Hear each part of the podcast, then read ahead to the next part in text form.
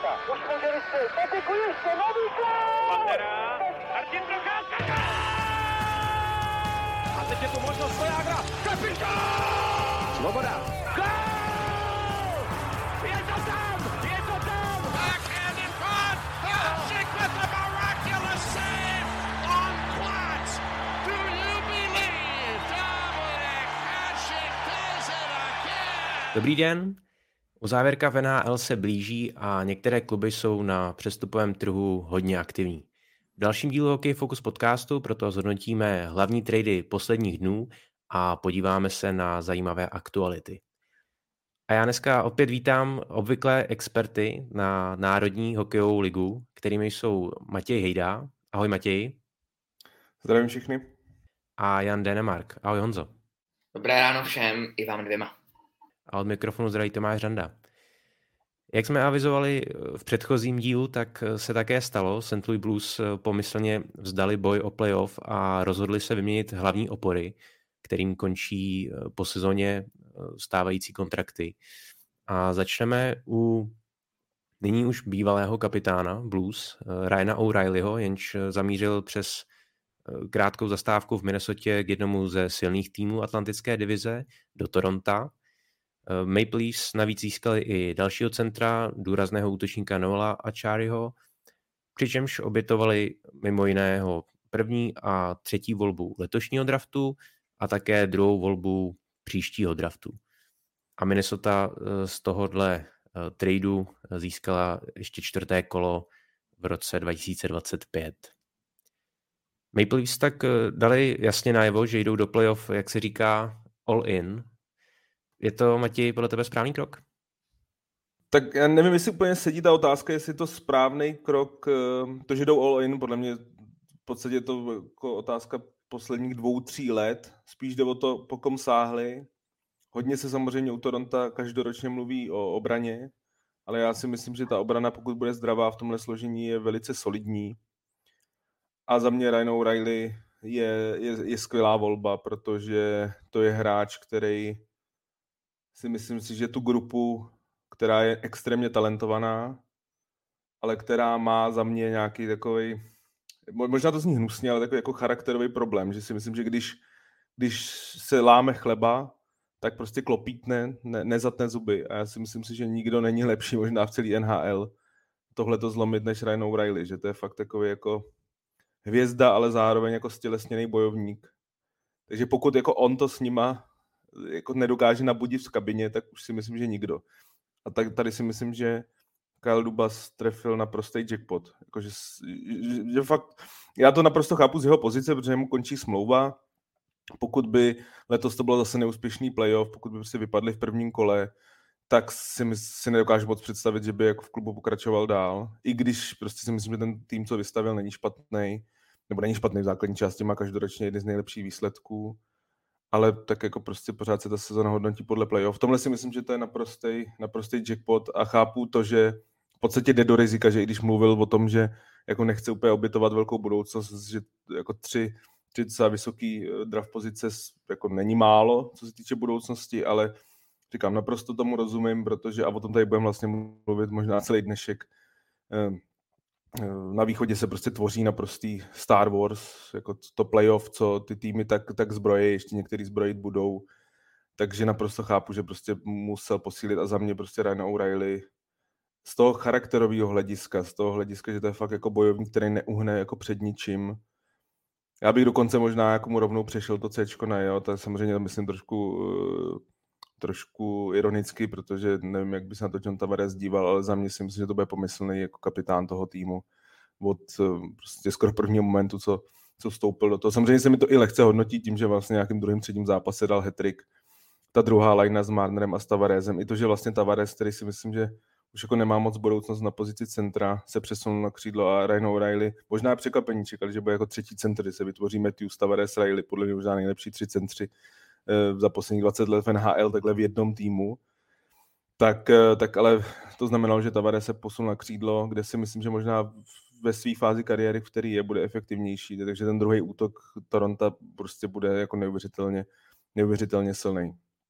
Takže za mě risk, já si nemyslím, že i když už jsem jako zaznamenal, že fanoušci uh, Maple Leafs si mnou ruce, že by tam mohl podepsat, že by tam mohl vzít jako hráč některý před ním jako totální slevu a zůstat tam za pár šušňů. Já bych nechápal, proč by to Ryan O'Reilly dělal, protože si myslím, že 10 týmů v NHL by ho velmi štědře zaplatilo.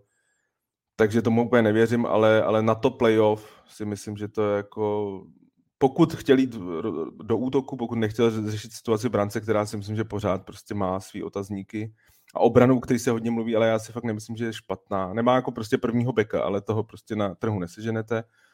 Tak, eh, tak co se týče jako útoku, si myslím, že jako líp trefit nemohl. Že fakt podle mě to je nejlepší varianta. Mně se jako já tady budu, budu mluvit, mně se strašně líbí Timo Meyer, myslím si, že to je hráč, který by to, ale podle mě ten by byl jako ještě výrazně dražší O'Reilly prostě tím, že nemá úplně ideální sezónu, tak ta, ta cena vlastně jeho šla trochu dolů, protože kdybychom se bavili jako o O'Reilly před rokem, tak si myslím, že za ní jde ještě nějaký jako top prospekt organizace.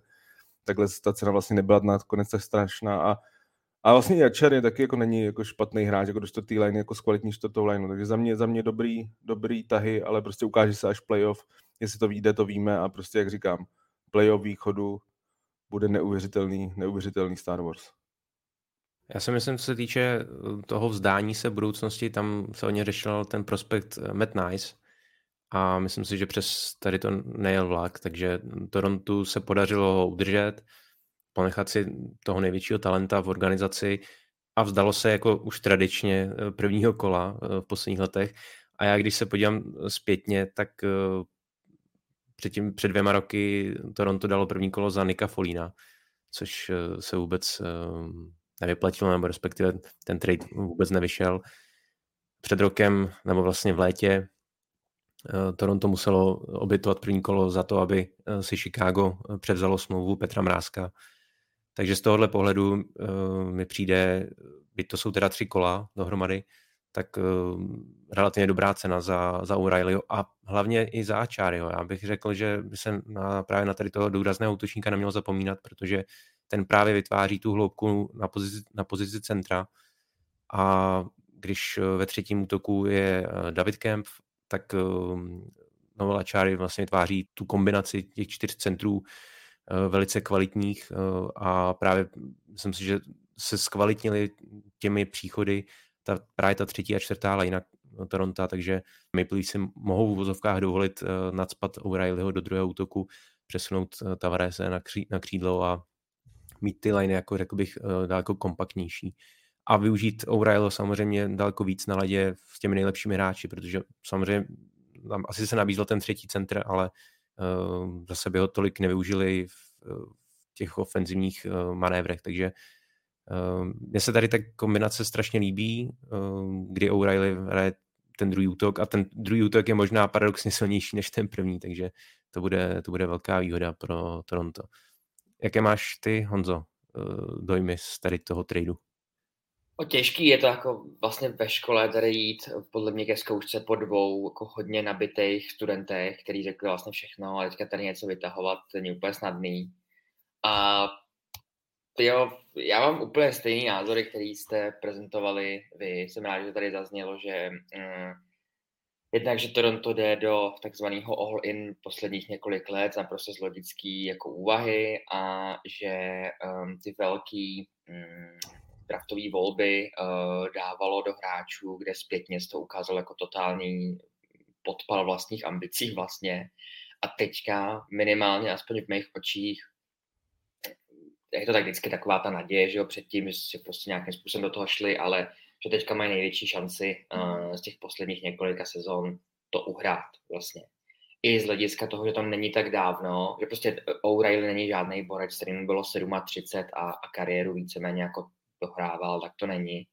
Není to tak dávno, co sám na svých bedrech vlastně stál v popředí toho zázraku, řekněme blues, který že jo, eh, po, z posledního místa dokráčeli až k triumfu.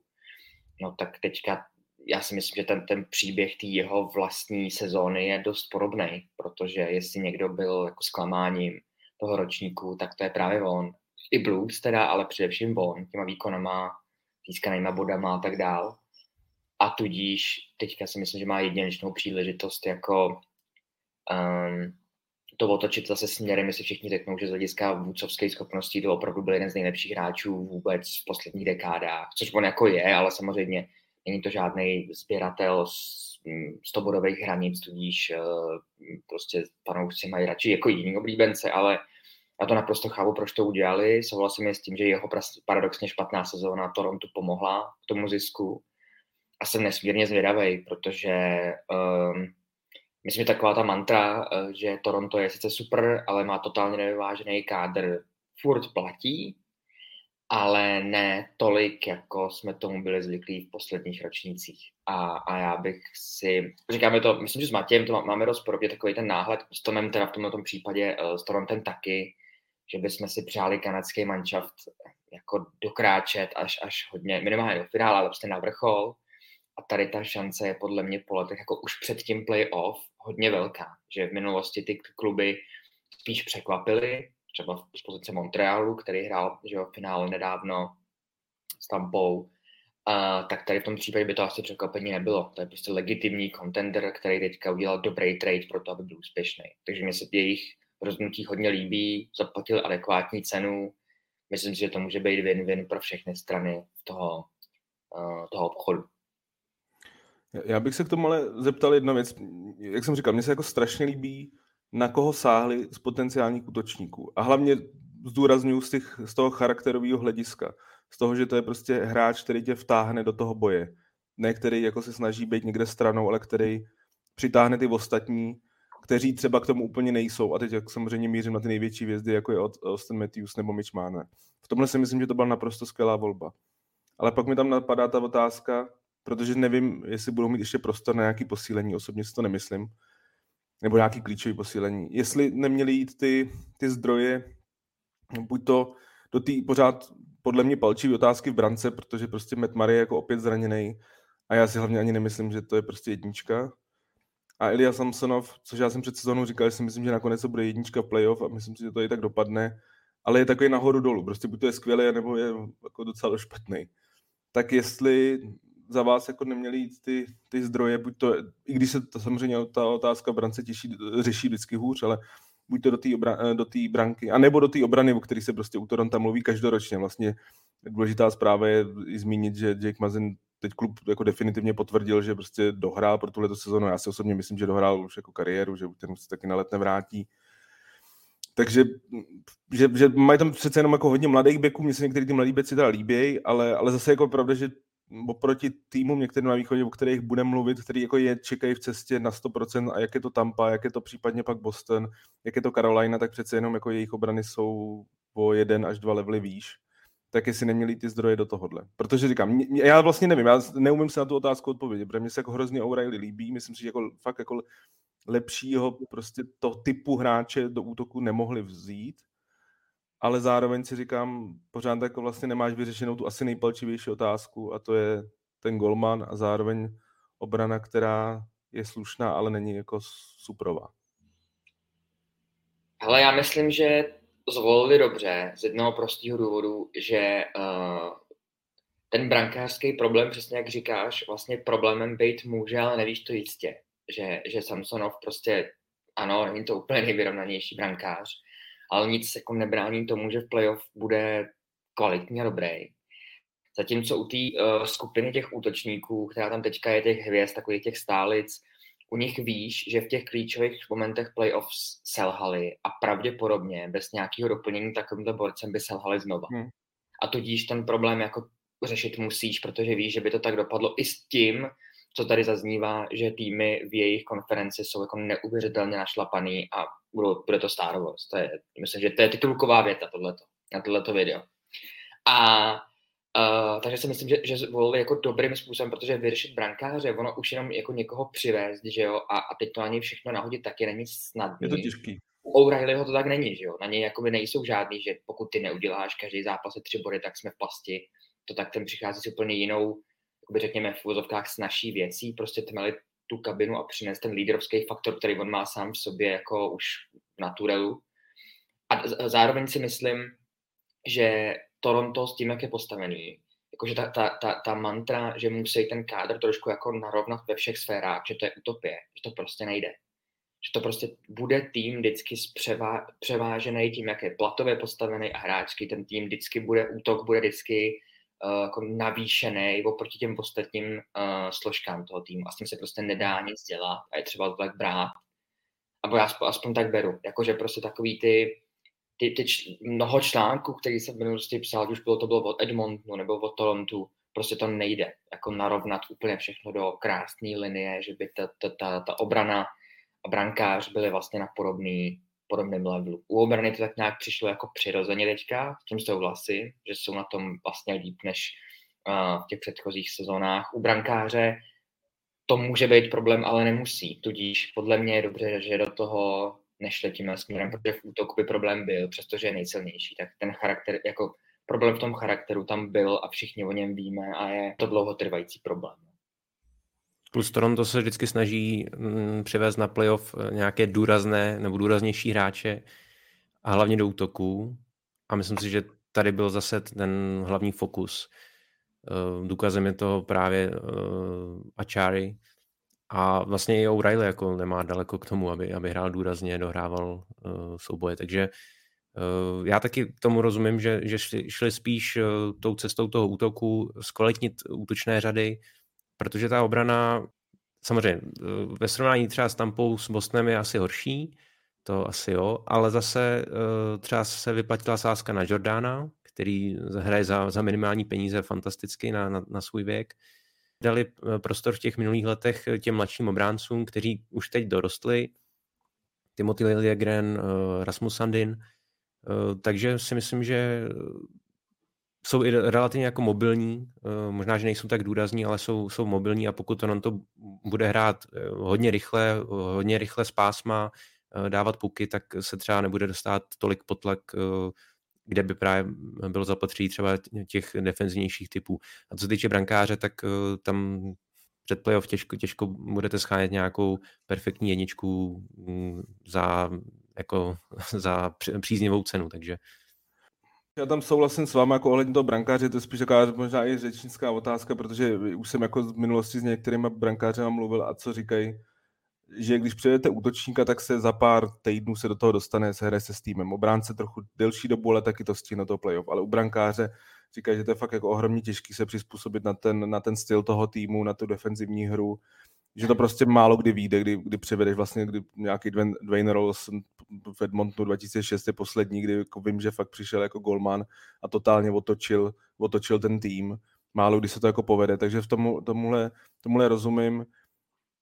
Já pořád ale prostě si nějak stojím za tím, že, že jak říkal Denny v tom, že tam vždycky bude do toho útoku a teď třeba Tomáš říkal, že jako vlastně dodávali ten důraz, ale jak to dopadlo? Jako dodávali důraz, ale stejně v tom prvním kole šli ven já si prostě pořád myslím, že ten klub máme třeba na jednoho obránce, který na trhu je, o kterém budeme dneska mluvit. A já bych třeba asi šel vlastně, i když se mi strašně Arena Rail líbí, jako to pořád připomínám, nejde, že kritizoval ten tak, ale prostě asi bych šel do toho, do toho backup, protože si myslím, že to je potenciální první back toho týmu. Já ho tam prostě nevidím a myslím si, že tohle vlastně nakonec stejně bude stát jako ty zápasy buď to s Tampou, nebo případně v druhém kole s Bostonem, protože já se přiznám, že si nedokážu představit, že by Boston nepřišel přes první kolo, když vidím ty týmy na wildcard, jak hrajou. Tak, eh, tak eh, prostě si myslím, že ty jsou jako z té defenzivního hlediska někde jinde. Ale zase říkám, chápu prostě z toho charakteru, prostě ten Ryan O'Reilly mi dává naprostý smysl. To je, to je přesně hráč, vedle kterého bych chtěl hrát. Jako, s kterým bych chtěl jít do playoff.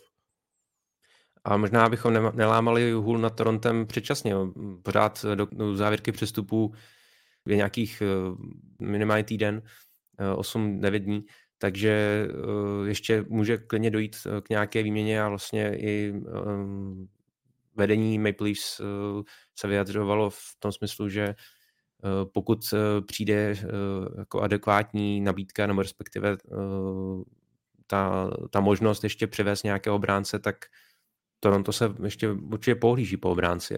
Otázkou je, jaká je ta, ta protihodnota, respektive ty požadavky těch týmů, eh, konkrétně tedy Arizony a Jacoba Chikrana, ale to ukáží až, až následující dny.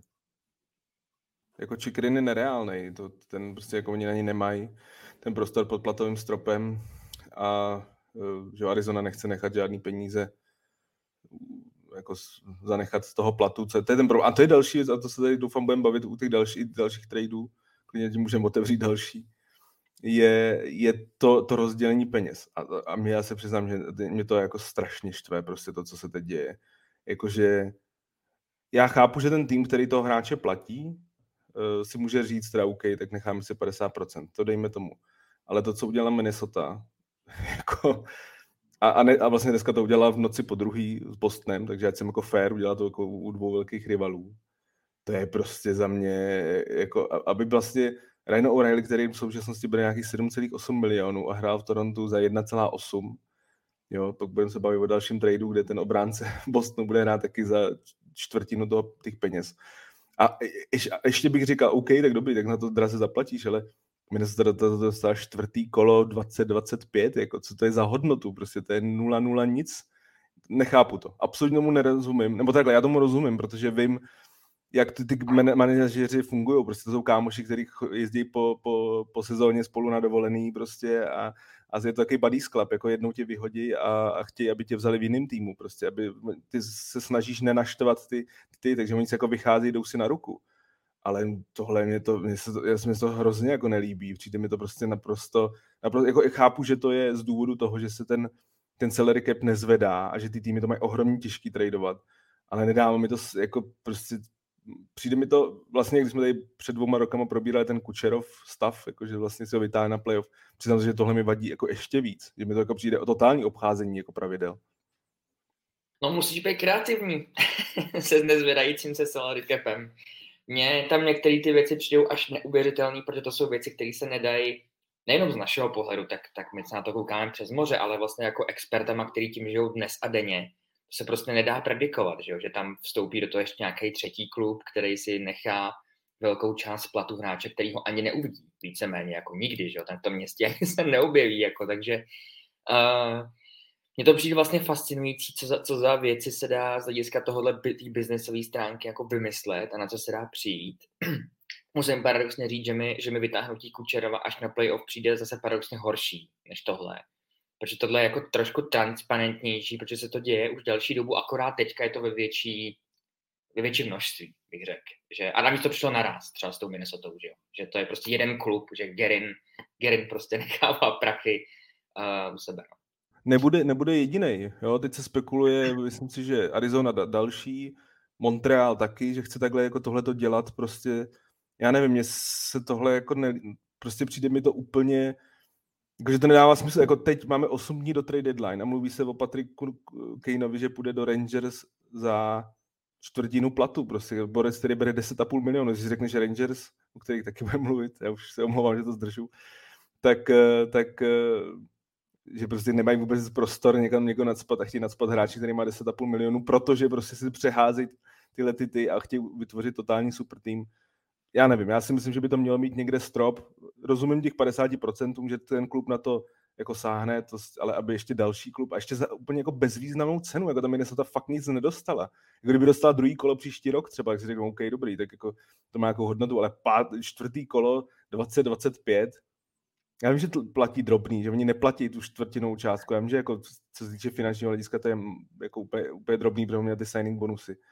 Ale nevím, mě se tohle prostě, tohle už za mě je moc. Jako chápu, že se tvoří ty super týmy, ale, ale myslím si, že myslím si, že to nechala NHL, jak už po několikátý v řadě věcí, jako třeba Kučerov a další problémy, které tady během těch let řešíme, nechala to podle mě zajít hrozně daleko. To si myslím, že jo. A že se to musí řešit až ve chvíli, kdy to nas, jako nabukná do takového rozměru. Do té doby nemáš úplně potřebu, ale jakože lidská povaha je taková, že, to ani jako, proč bys řešil nějaký problém, který může eventuálně nastat, ale víceméně moc nenastává. Tak teďka po těch zkušenostech souhlasím s tím, že určitě, když už máš salary cap a ta liga je jako ve velké míře zregulovaná do, do, v mnoha věcech a těch finančních obzvlášť, tak tohle jsou ty kličky, na které se musíš podívat taky a dává to naprostý smysl. Já si naopak myslím, že Minnesota vlastně zadarmo získala ne významný pick, ale, ale získala ho vlastně zdarma, protože jim prostě jako oni nějakou částku malou převezmou a prostě vezmou pick, tak, tak proč bych to jako neudělali. Ale jo, je to věc, která se může navíc podle mě ještě rozjet víc a víc a, a, a je potřeba tomu zamezit, no. Je to tak. A, a tím bych asi plynule přišel k Vláďovi Tarasenkovi. Přesně tak, pojďme se posunout, protože čas běží. Pojďme se tedy eh, podívat na tu uh, další velkou výměnu uh, St. Louis Blues, kteří poslali uh, Vladimíra Tarasenka a obránce Nika Mikolu do New York Rangers za Samuela Blaze a dva podmíněné drafty, včetně tedy prvního kola. Takže Honzo, jednoduchá otázka, jak, jak tenhle trade hodnotíš a uh, pod dotaz uvidíme tedy v dresu New Yorku Rangers Petrika Kejna? Na tu první řekl, že to je podle mě nejočekávanější trade, který před pár týdny ještě jako prosakoval na venek. Sázejí se tam na linku Panarin Tarasenko, byť toho spolu ani v minulosti jako třeba ve prezentačním dresu tolik neodehráli vedle sebe, tak se znají dlouhý léta. Navíc všichni asi tušíme, že v NHL jsou dvě destinace, které pro eh, dlouhodobě ruský hráče jsou velmi jako, nebo nejenom pro ně, to bych asi generalizoval zbytečně, jsou velmi atraktivní, že New York a, a Florida. A, a, takže New York prostě lákavka, Rangers je prostě velká značka, to je, naprosto dává smysl. Navíc pro ten klub pravý křídlo uh, absolutně člověk musí chápat, proč ten trade udělali. Uh, Troček s Panarinem si ne tak úplně sedli v průběhu toho ročníku, myslím, že se čekala daleko lepší chemie, byť teda teďka hrajou se společně jako s Tarasenkem v jedné formaci, ale uh, prostě tvořej neuvěřitelný dynamo v prvních, uh, v prvních šesti útočnících, čímž plynule přecházím. Takže takhle, já to naprosto rozumím, proč se tak stalo a ten trade dává absolutní smysl jak pro Blues, který když už jste rozhodli jako O'Reilly a Tarasenkem do toho takhle jít, tak, tak pochopitelně. Uh, mají samozřejmě trochu smůlu i v tom, že kdyby Tarasenko neměl v posledním ročníku možná ten minulý zdravotní problémy, tak by ta cena mohla být ještě jako vyšší, ale myslím, že tohle je riziko, který tam každý kupující manažer vytáhne, že zdravotní karta tohohle borce je plnější než u někoho jiného. A na druhou stranu uh, oni si podle mě chystají, a to je otázka, kterou eh, jsme tady vlastně trochu odpověděli už předtím, že Patrick Kane si myslím, že se blíží tomuhle příchodu a myslím si, že Rangers a New York tam taky trochu hraje roli, uh, samozřejmě ta destinace a lokalita, která jako dává smysl a tam přivést a vyhrát Stanley Cup je něco neskutečného. Myslím, že rok 94 do dneška, že ho mluví za všechno, jakým způsobem to tam jako má takový ten uh, legendární nádech. No a může se to povít, povést díky jedinému možnému uh, jediný možný kličce a to je, kterou jsme teďka naťukli. No. Uh, převedení platu uh, přicházejících hvězd do, uh, do jiných organizací, jako se to udělalo s Minnesota, Tarasenka a tak dál. Takže já si myslím, že to je daleko, třeba dva roky zpátky bychom podle mě argumentovali tím, že to není kudy ho přivést. Dneska že ty stavidla povolili tak, že právě pokud by měl přijít s tím, jak Matěj správně říkal, s placením čtvrtiny platu, no tak to absolutně jako jde a funguje. A uh, ve chvíli, kdyby kdy převedete před playoff, je, bylo jakoby zvykem, že většina těchto těch elitních týmů měla možnost přivést díky stropu a, a, a nějakému ne až tak brutálnímu prodání budoucnosti třeba jednoho elitního borce. Přivíz Patrika Kejna a Vladimira Tarasenka v jednom um, ob, obchodním okně nebo tradovacím okně je jako věc, která tady bylo dlouho nebyla a v tu chvíli uh, na sebe teda přitáhnete, už jenom, že to je Rangers, ale ještě tak jako gigantický tlak, že podle mě bychom v tu chvíli šli do jednoho z nejzajímavějších playoff za poslední třeba deset let. A vlastně si z hlediska fanouškovského Ehm, jako očí fanouška, kdy ani ten, ani Chicago, ale ani Rangers mi nejsou nějak jako, není to nic blízký mému srdci, tak ale přeju si, aby se ta výměna uskutečnila, protože z hlediska hokejového z hlediska hokejového, jako z hlediska hokejové kvality, ale třeba i marketingu té ligy, je to věc, kterou prostě potřebují. Protože třeba rozdíl eh, v v mediálním pokrytí a řešení trade deadline u NBA a u NHL je podle mě, podle mě značný, jako velmi výrazný, dělou tam daleko větší divočiny a tohle je ten typ divočiny, který by to mohl ne vyrovnat, ale aspoň trošku srovnat a byl by nesmírně zajímavý. Já si jenom říkám, jestli Rangers Patrika Kejna potřebují, jestli tím, že přivedli Tarasenka, jestli tam vlastně je pro ně jako místo svým způsobem. Na druhou stranu si ale zároveň na to odpovídám vzít si hráči, který dal vítězný gol ve finále Stanley Cupu, vítězný gol ve finále konference, má tři Stanley Cupy, má Conn Smythe Trophy, je to možná nejlepší, asi ne, nejspíš nejlepší americký hráč v historii.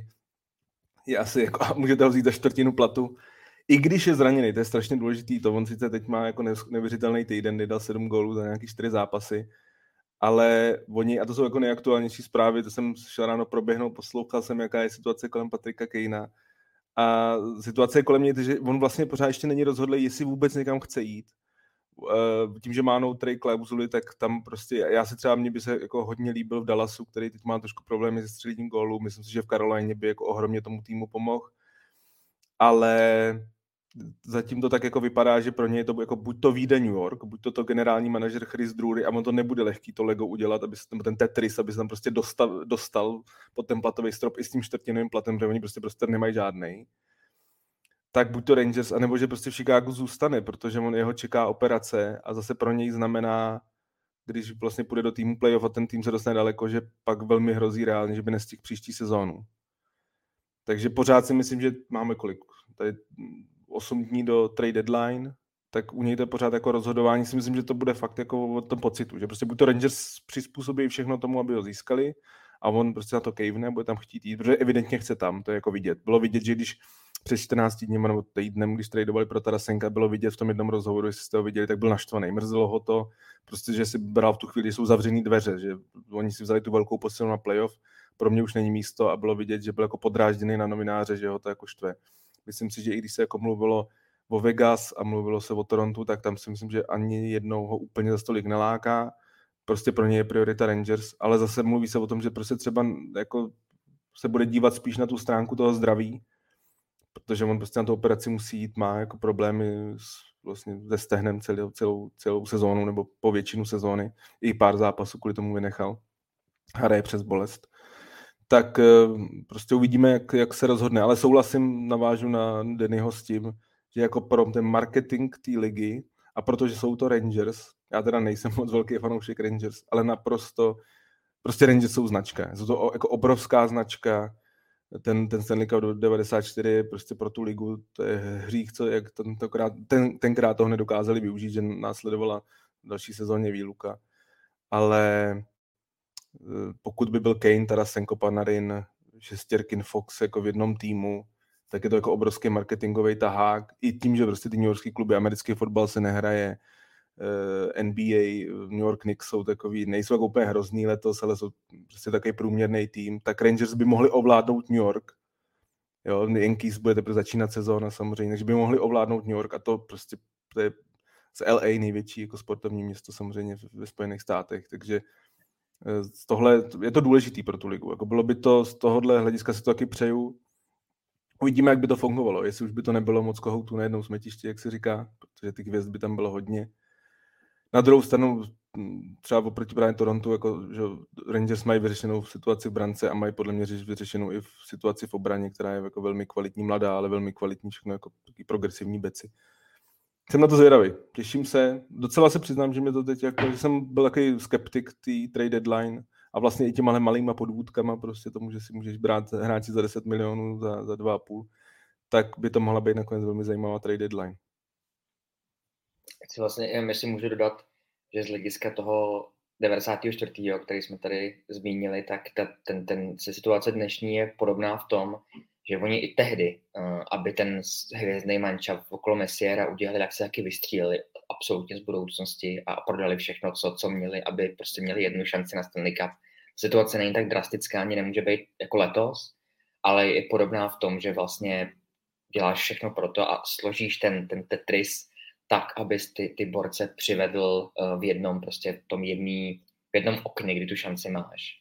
A, a myslím si, že ve chvíli, kdy už jako ukážeš těm fanouškům, že udělal si tolik pro to, aby to vyšlo, tak si myslím, že by k tomu pobláznění tohohle Big Apple uh, došlo. A no, já doufám, že se tak stane. Abychom se dostali i k té zatím poslední velké výměně, tak Boston dneska ráno, tedy v pátek, Získal obránce Dmitrie Orlova společně s útočníkem Garnetem Hathawayem z Washingtonu za Grega Smitha a tři draftové volby. Letošní první kolo, druhé kolo 2025 a třetí kolo v příštím roce. A opět, jak už uh, Matěj zmiňoval, tak uh, na své si přišla i Minnesota uh, s pátým letošním kolem. Když tedy odhlédneme od Minnesota, Matěj, jaké jsou tvoje dojmy z tohohle tradu? Co tím vlastně Washington naznačuje a myslíš, že Boston vlastně potřeboval dalšího beka? Neměl už tak silnou obranu? Posílám gratulace do Minnesota za páté kolo letošním to. Eh, já, já, to ještě jednou, já musím k té do Minnesota něco ještě dodat. Já to ještě nechápu hlavně z toho důvodu, že oni jsou na pozici playoff. Já bych čekal, jako, že i když mají strašně málo toho prostoru pod platovým stropem kvůli tím vyplacením, tak bych čekal, že si třeba jako budou snažit nějakého hráče přivést, ne, že budou prostě sbírat, sbírat za to, že převezmou ty platy, budou sbírat eh, jako čtvrtý, pátý kola. Ale pojďme, pojďme k Bostonu. Eh, mně se vlastně všechny ty výměny hrozně líbí. Jak u Toronto, tak uh, u Rangers, tak uh, u Bostonu. Mně se prostě líbí hlavně to, jak, jak jsem říkal, čekají nás hvězdní války. Musím to tady naladit uh, posluchače. Jako na východě těch 4-5 týmů bude jako neuvěřitelně silný. Neuvěřitelně silný. Jsem ještě zvědavý na Devil, jsem zvědavý ještě na Carolina, jsem zvědavý na Tampu, bych Juliana Brisboa, který nemá moc draftový pozic ne, nepodceňoval. Myslím si, že tam zase vytáhne nějaký ty svoje Nicky Poli a Colemany a, a Hegly a takhle, takže jako ohromně se na to těším. A Boston, který pro mě vlastně svým způsobem možná vlastně největší překvapení sezóny, protože jsem prostě mu za stolik nevěřil před sezónou a hraje prostě fenomenálně historickou sezónu. Já si myslím, že potřeboval, já si myslím, nebo takhle potřeboval. Já myslím, že má velmi kvalitní obranu a ta, ta obrana je ještě teď kvalitnější, protože Dimitri Orlov je top 4 back, je to velmi dobře mobilní back, ale zároveň hráč, který má hodně odehráno v playoff tvrdý, že ono, když se na něj podíváte jenom na jeho fotku, tak ten krk má větší než hlavu, že jo, to je prostě takový terminátor na bruslích. Takže pokud, měl nějaký zdravotní problémy během sezóny, ale pokud jsi teď zdravý, tak si myslím, že to jako ještě vystužení těch top 4 a teď jako jako teď na ně jet. Jako blbá zpráva je to pro Jakuba Zbořela, který už to měl takhle těžký se dostat do sestavy a teď si myslím, že jako je game over pro jeho šance v Bostonu a dokonce bych se nedivil, kdyby ho ještě v těch osmi dnech možná někam vyměnili už, jako protože prostě on je teď jako momentálně už osmý back toho týmu. A to prostě jako z českého pohledu si myslím, že minimální šance to. Ale jako je to velká posila a, za, a zároveň Hedaway je útočník, u který si myslím, že bude velký zájem, protože to je taky jako hodně nepříjemný, tvrdý, něco jako Noel a Cherry v Torontu. Takže jako Boston k, tý, k tomu skillu, který má v podobě že, Basty a, a Spol, tak zároveň přidává prostě ještě eh, jako velmi velkou kvalitu do obrany a, a, a kila a to. Takže za mě jako tvoří se tam super týmy. Tvoří se super týmy, jsem zvědavý, co udělá Carolina, věřím to, že si myslím, že taky půjde tvrdě na trade deadline po, po sile a jsem zvědavý i na tu tampu. Myslím si, že to bude fakt... Eh, ještě tam vlastně oni chtěli Jacoba Chikrina, ale tam je problém, že eh, právě Arizona jako nechce nechat si žádnou část toho jeho platu a, a Boston se, a proto vlastně šel i Craig Smith, který se snažili zbavit.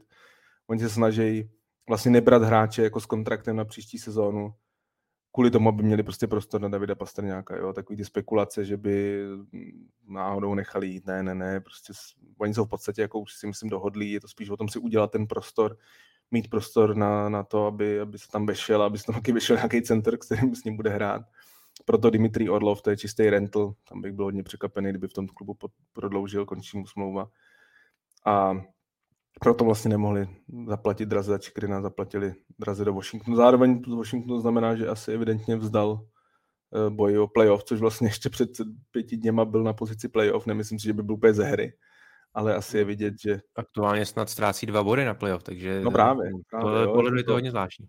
Je to, je to zvláštní, ale myslím si, že to je asi takový, jako oni měli nejvíc zraněných z celý NHL, jako během té sezóny, nebo hlavně klíčoví hráči Teď samozřejmě situace s Ovečkinem, že, který odjel do Ruska a no, myslím si, že asi to vzdali, že pro ně je prostě priorita, aby, aby Ovečkin překonal jednou hetrik a myslím si, že asi nějaký větší ambice ten tým nemá. Zároveň jim po sezóně končí pět, pěti ze šesti běků končí smlouva. Byly známky o tom, že jako se s Orlovem neměli šanci domluvit, že on chtěl šestiletou smlouvu. oni chtěli maximálně tří dát, takže prostě zase, takhle zase za ní dostali první kolo, jako to zase není jako vůbec špatný, ještě třetí, takže, takže z tohohle hlediska to vlastně asi i chápu. A Washington asi cítí, že i kdyby do toho playoff postoupil, takže nemá šanci. A já si myslím, že Boston přeplatil. A tudíž teda se rozhodli, že to vezmou a tu sezónu lehce asi odpískají, teda no, aby se ty hlavní tváře doléčily, ale myslím si, že Boston trochu přitlačil a, a zaplatil lehce víc, protože uh, já si nejsem jistý, jestli teda Orlov i s tou jako zdravotní kartou, i s tím, jak, ten, jak tu obranu teďka mají postavenou a co, co je to za hráče, jestli teda to tu protihodnotu stojí. Já absolutně podle toho je posile jak blázen, prostě bohatší tým se stal ještě bohatším a, a, a lepším, ale myslím, že tohle taky hrálo velkou roli. Ale na druhou stranu, uh, oni musí reagovat a toto je přesně ono, co čemu se zase dostáváme, že, že, že se mi líbí to spojení, že ten Tetris nemusí, nehrajou jenom generální manažeři z hlediska toho, aby to sestavili jako z hlediska peněz, ale ono to je prostě dominový efekt, když vidíte, že vaši hlavní že jo, konkurenti posilují a jsou, jsou schopní jako do toho posílení kádru vložit, tak vy, když víte, že máte manča, který letos prostě to může dokázat, tak, tak jako zůstat stát stranou, to je těžký, no, nedělat nic za, takovýhle okolností, takže uh, myslím si, že je i dobře, že to udělali takhle dopředu, protože ty poslední dny věřím, že budou paradoxně zajímavější, než uh, se očekávalo všeobecně. Oni se chtěli že, Vladimira Gabrikova z Kolumbusu a mělo tam být zahodnuto první a třetí kolo, což teda mě osobně přišlo jako totální přeplacení. Hmm. Kdybych si měl vybrat mezi Gabrikovem a Orlovem plus teda ještě Gerard Hetevej, který fakt jako je jako ten tvrdý hráč do čtvrtý liney, tak si myslím, že nakonec jako šli výrazně lepší cestou. Za mě Orlov lepší hráč než Gabrikov a navíc, navíc jako ještě to, takže za mě to vlastně ani takový přeplacení není a jak jsme mluvili o Toronto All In, Toronto má ale výhodu, že i příští sezóny prostě bude dobrý. U Bostonu nevíme. Pokud jako oba centři skončí, a to se může stát, třeba se Stanley Cupem na, nad hlavou, tak eh, pak prostě ten tým jako půjde minimálně do průměru a jako tam jít all in naprosto chápu. Myslím si, že eh, vlastně tam bylo to, to jedno kolo, tam bylo až nějaký 20-25, ne? To už si myslím, že Don Sweeney možná ani nebude generálním manažerem Bostonu. Takže jako tam, tam to naprosto rozumím a, a myslím si, že jako posílili velmi, velmi kvalitně. Hodně tady kroužíme okolo obránce Jacoba Čikrana z Arizony a uh, on je takým stělesněním uh, tématu, o kterém se v zámoří teď docela dost uh, diskutuje, protože právě hráči s tou uh, potenciální uh, výměnou, uh, jako v tomhle případě, jsou často poměrně dlouhou dobu mimo hru, jsou zdravými náhradníky, uh, aby uh, tým předešel případnému zranění toho hráče. No a Čekran vlastně eh, de facto sedí na tribuně už, už dva týdny. Stále se čeká na, na jeho výměnu a ona stále nepřichází. Jak se na tady to díváš, Matěj? Je to podle tebe téma, anebo kluby si zkrátka můžou dělat eh, s svými hráči, co chtějí? Je to téma, je to velký téma, nelíbí se mi to podobně jako to, tradování ohledně té Minnesota, tak, tak tohle se mi vlastně nelíbí asi ještě víc, protože, jak říkáš, prostě je na tribuně, bude zřejmě na tribuně až do konce trade deadline a teď jako se i spekuluje o tom, že, že prostě možná nakonec vyměněný nebude a celý ten teátr je jako naprosto zbytečný, protože prostě nikdo nebude ochotný zaplatit tu, tu cenu, kterou Arizona chce. Arizona chce dvě první kola, chce hráče jako velmi zajímavý prospekt to je prostě velmi jako dráha protihodnota a zároveň nechce právě podržet žádný ty peníze. Ono už vlastně, když on se stal poprvé healthy scratch, tak, eh, tak vypadalo, že půjde do LA, všude se tak jako psalo, že už je to v podstatě jakoby hotový, ale bylo tam právě potíž v tom, že LA potřebovalo, aby se Arizona nechala, myslím, kolem milionu, taky nějak čtvrtiny toho prostě platu. Arizona to nechtěla přistoupit, tím to celý skolabovalo a, a Chikrin prostě dneska už 10 dní je na tribuně a klidně ještě dalších 8 dní může být. No, nelíbí se mi to, nepřijde mi to jako správně, myslím si, že to bude jako eh, hráčská organizace hodně řešit, i když jako je pravda, že jsou jako informace o tom, že i sám Čikrinovi to nevadí, tak on asi jako chce z toho týmu odejít, ale prostě pořád jako, nevím, vlastně Gabrikov je ten samý případ, že jo, jako tak už taky týden je na tribuně v Kolumbusu, byl, měl už prostě letenku do Bostonu a teď to jako celý padlo, nevím, jako za mě, za mě to prostě není, není já, já chápu, že jako chráníš svůj prostě hráče na, na rovinu prostě to, totálně jako zboží, jo, to se jako řekněme na rovinu, a ty chrání svoje zboží, protože kdyby se náhodou zranila tak, ale myslím si, že by to mělo nějaký omezení, že to může dělat třeba dva, tři zápasy, ale ne, aby to dělal prostě skoro tři týdny, jako, který to nakonec určitě kdy nebudou. A třeba nakonec k té výměně ani nedojde a bude se to zase táhnout do léta, protože o, o výměně Jacoba Čikrina se mluví od loňský trade deadline. A za, za, mě je to jako, za mě je to špatně, ne, nepřijde mi to úplně, úplně správný. Špatně to je. Nemyslím si, že se s tím dá něco dělat v mých očích, protože by, by to omezení na dva, tři zápasy přišlo a dává naprostou logiku, tak od jaký, jakože kdyby se prostě dalo, eh, že na tom třeba měsíci před, před trade deadline máš dva, tři zápasy, kdy tohle můžeš využít, jako jo, ale, ale vlastně jsou situace, kdy ten sám, sám hráč potom by jako zvolil tu situaci, hele, jako já stejně hrát nechci, protože stejně v tomto případě z Arizony chci mermomocí vody, děj se, co děj.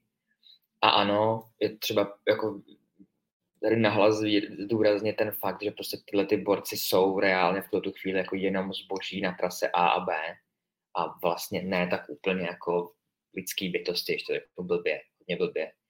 A uh, já si nemyslím, že se tomu dá jako vyloženě zamezit, prostě když jde o tolik, jakože u Arizony reálně, byť můžeme si z toho klubu jako dělat legraci až do té doby, než oni draftují Conora Bedarda, že jo, tam ta sranda skončí. Ale uh, prostě jim tady jde absolutně o celou budoucnost jako celý organizace. A podle mě to je prostě jako pro tvrdý, chladný povahy, že to, ten, tu protihodnotu, kterou oni chtějí, je naprosto logická v současné, jako v současném trhu a ten trade může reálně ovlivnit to, jak oni dobrý, respektive ne, špatný budou v následujících třeba třech letech, si myslím, čtyřech možná. A, a tam prostě, tam se jako na nějaký emoce vůbec sledět nebude. No. Zvlášť tady samozřejmě to jako pokřivený tím, že Chikron s tím pravděpodobně jako souhlasí, je s tím v pohodě. Ale celá ta problematika je prostě v tom, že mnohdy tyhle ty díly jsou jako tak zásadní pro, pro celou tu ten tým, ale i jako organizaci celkově, že se s tím podle mě jako nic moc dělat nedá a, a to přistoupení těch ostatních generálních manažerů na to nepři, nepřijde vzhledem k tomu, že v té pozici, teď je to Arizona, ale tam se může ocitnout úplně kdokoliv z těch, z těch jiných generálních manažerů a vzít si vlastně tu možnost, že ten, ten, ten toho hráče, který je tak strašně cený a pro tu výměnu absolutně klíčový, nebudu moc, budu riskovat, že prostě bude hrát každý zápas a, a co mu budete říkat, jakoby šetři se, hlavně ať se tím nestane, tak to podle mě podle mě to je vědle věc, která má tolik jako úhlu pohledu, který do toho prostupuje, že se podle mě s tím, byť by se nám to líbilo, tak žádný omezení v tomhle tom nepřijde. Spíš si myslím, že to bude v tom jako dělení těch platů, protože to prostě jako na tom se domluvit dá a, a dává to jako smysl, ale tady, tady podle mě ne. Byť se, samozřejmě je to, je to hrozný, ten borec, který je jako nejlepší hráč toho týmu, dva týdny sedí na lávce že jo, a, a čeká se, co bude. Ale uh, nemyslím si, že je reálně se s tím nějakým způsobem bude hejbat.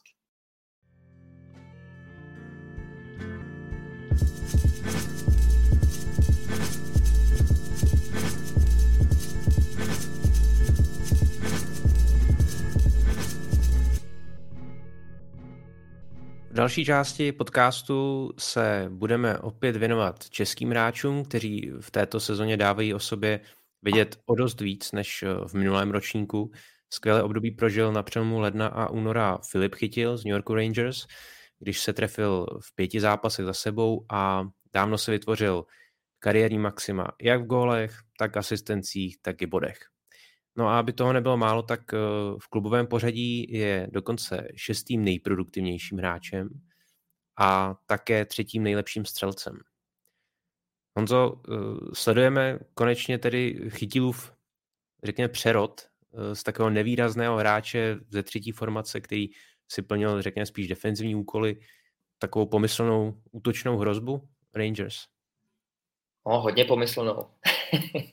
ne, tak jako je to životní ročník a, a opravdu vylítnul z té ulity eh, zaškatulkovaného borce, který je schopný dát jenom třetí brázdu a, a být jako dobrý do obrany a občas něco kápne v ofenzivě, tak já musím říct, že jsem si třeba já osobně nemyslel, že tohle to vůbec v tom hráči je.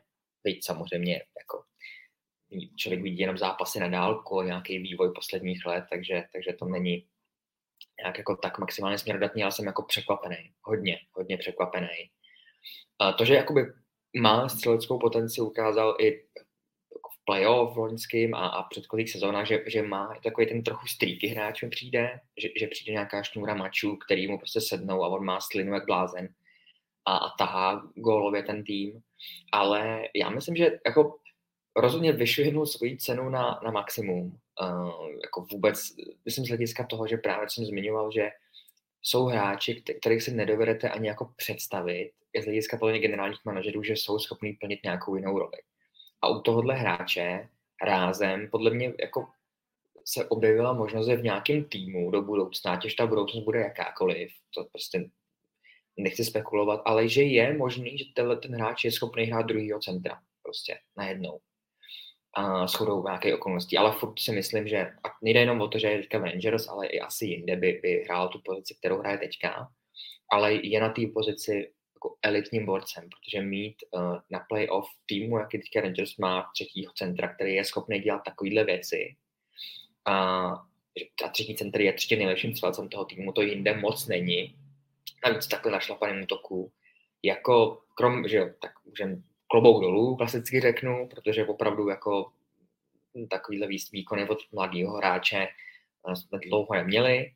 A jo, jako já musím říct, že uh, nevyšvihnul se do nějaký pozice jako ligový, ligový hvězdičky nebo hvězdy a to si myslím, že takovýhle dopad to má spíš v České republice v tom vnímání českých hráčů, než v zámoří, ale rozhodně eh, se trochu vyškrábal z toho, z toho šuplíku ryze třetího centra, který to dobře odbrání. Vidím to podobně. Já jsem jako, přiznám že byl překvapený tou jeho produkcí v, tom lednu. Za mě pořád je Filip chytil takový jako velmi kvalitní třetí center a myslím si, že to nakonec tak nějak jako i dopadne, protože tím, jak Rangers jako posilujou, tak i kdyby se třeba, nevím, posu, jako, že, že, tam byly možná tendence k tomu, že by se mohl posunout jako vejš třeba na pozici křídla, tak si myslím, že teď tím ta prostě ta, ta, ta kidline, která vlastně loni v playoff se tak jako představila, vylezla na scénu, jim, jim funguje jako velmi dobře.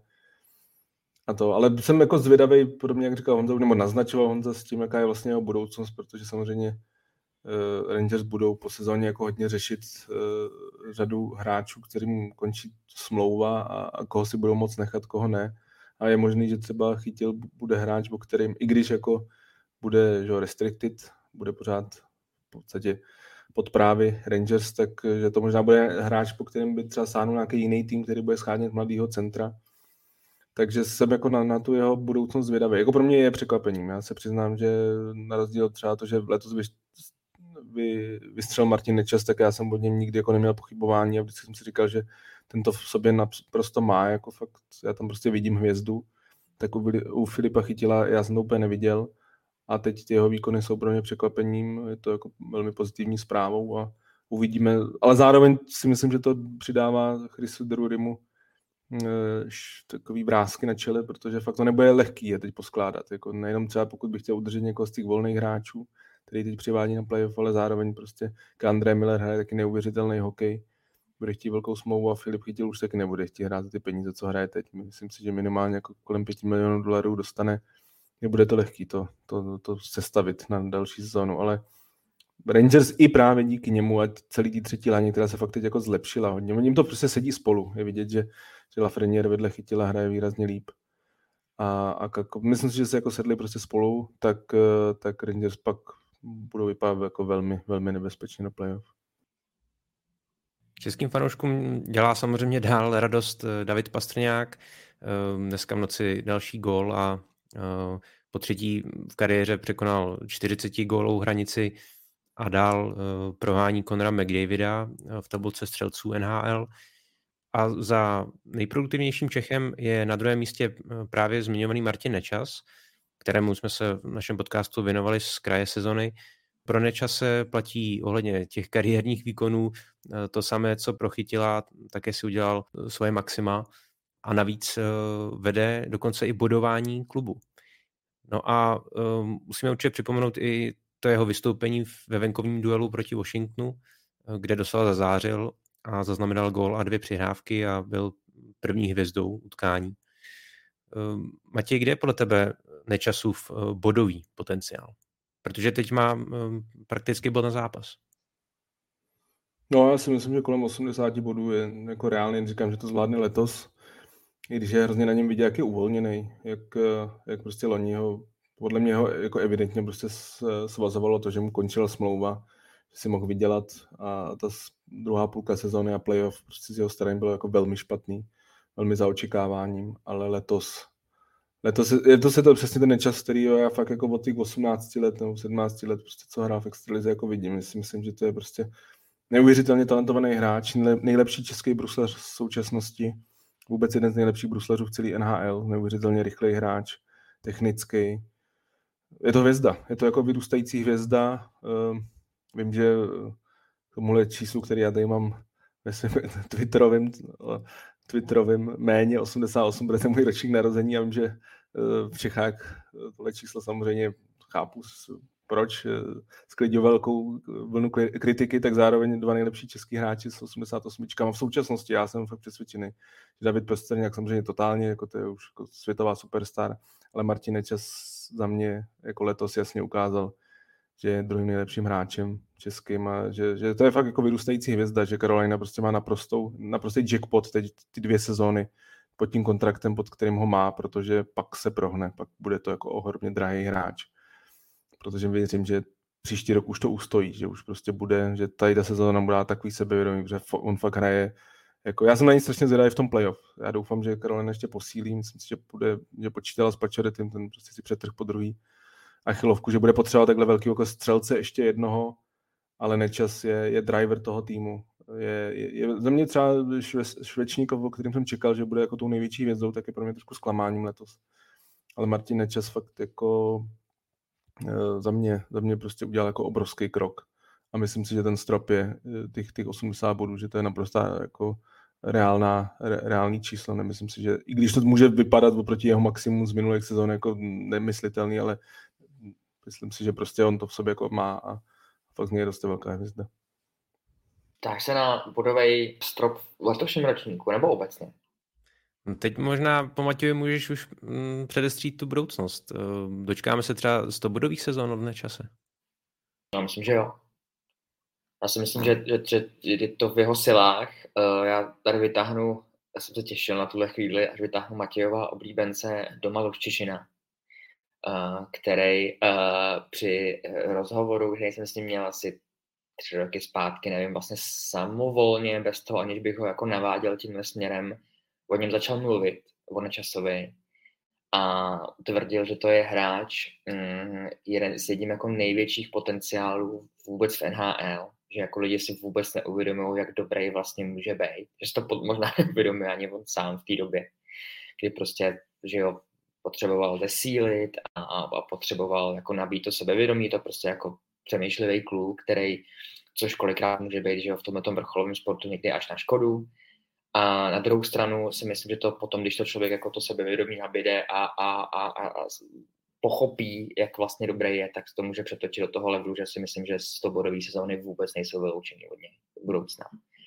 A hmm, no, já s tím souhlasím, je to v něm, prostě a, a z hlediska Karoliny je to jako hvězda už teďka.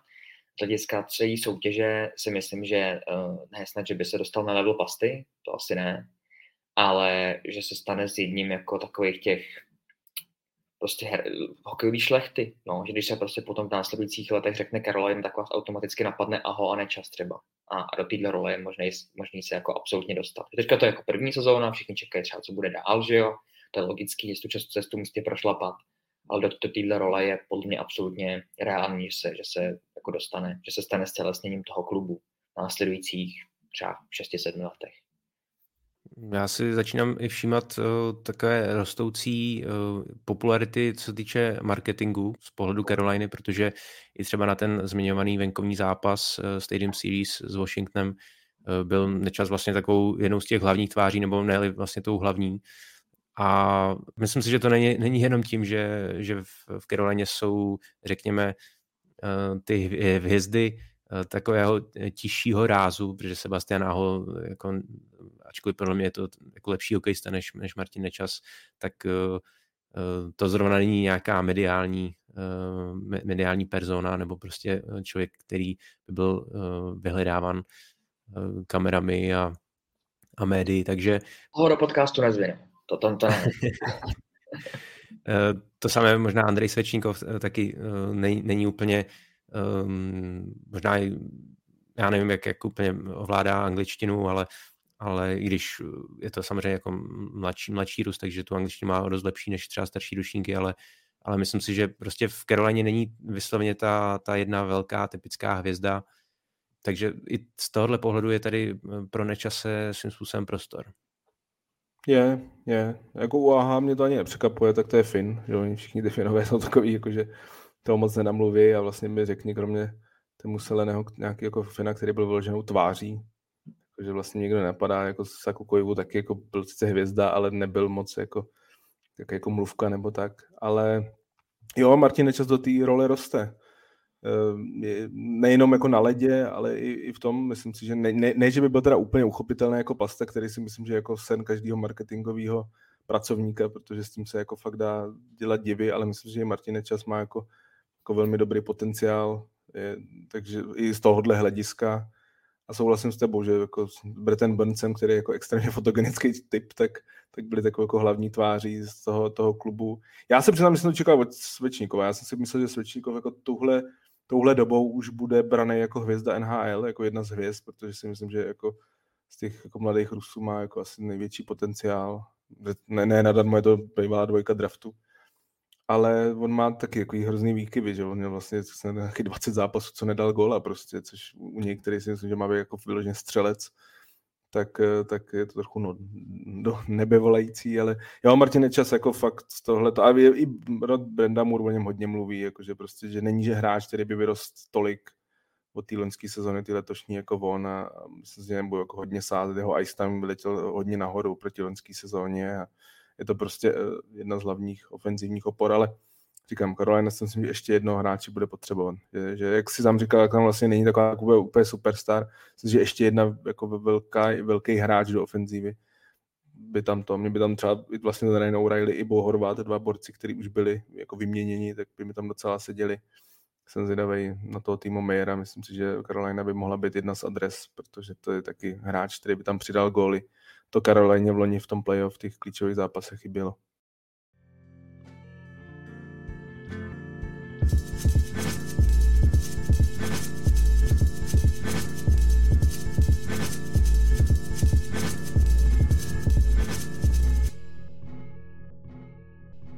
Na závěr se ještě krátce podíváme na aktuální dění v konferencích.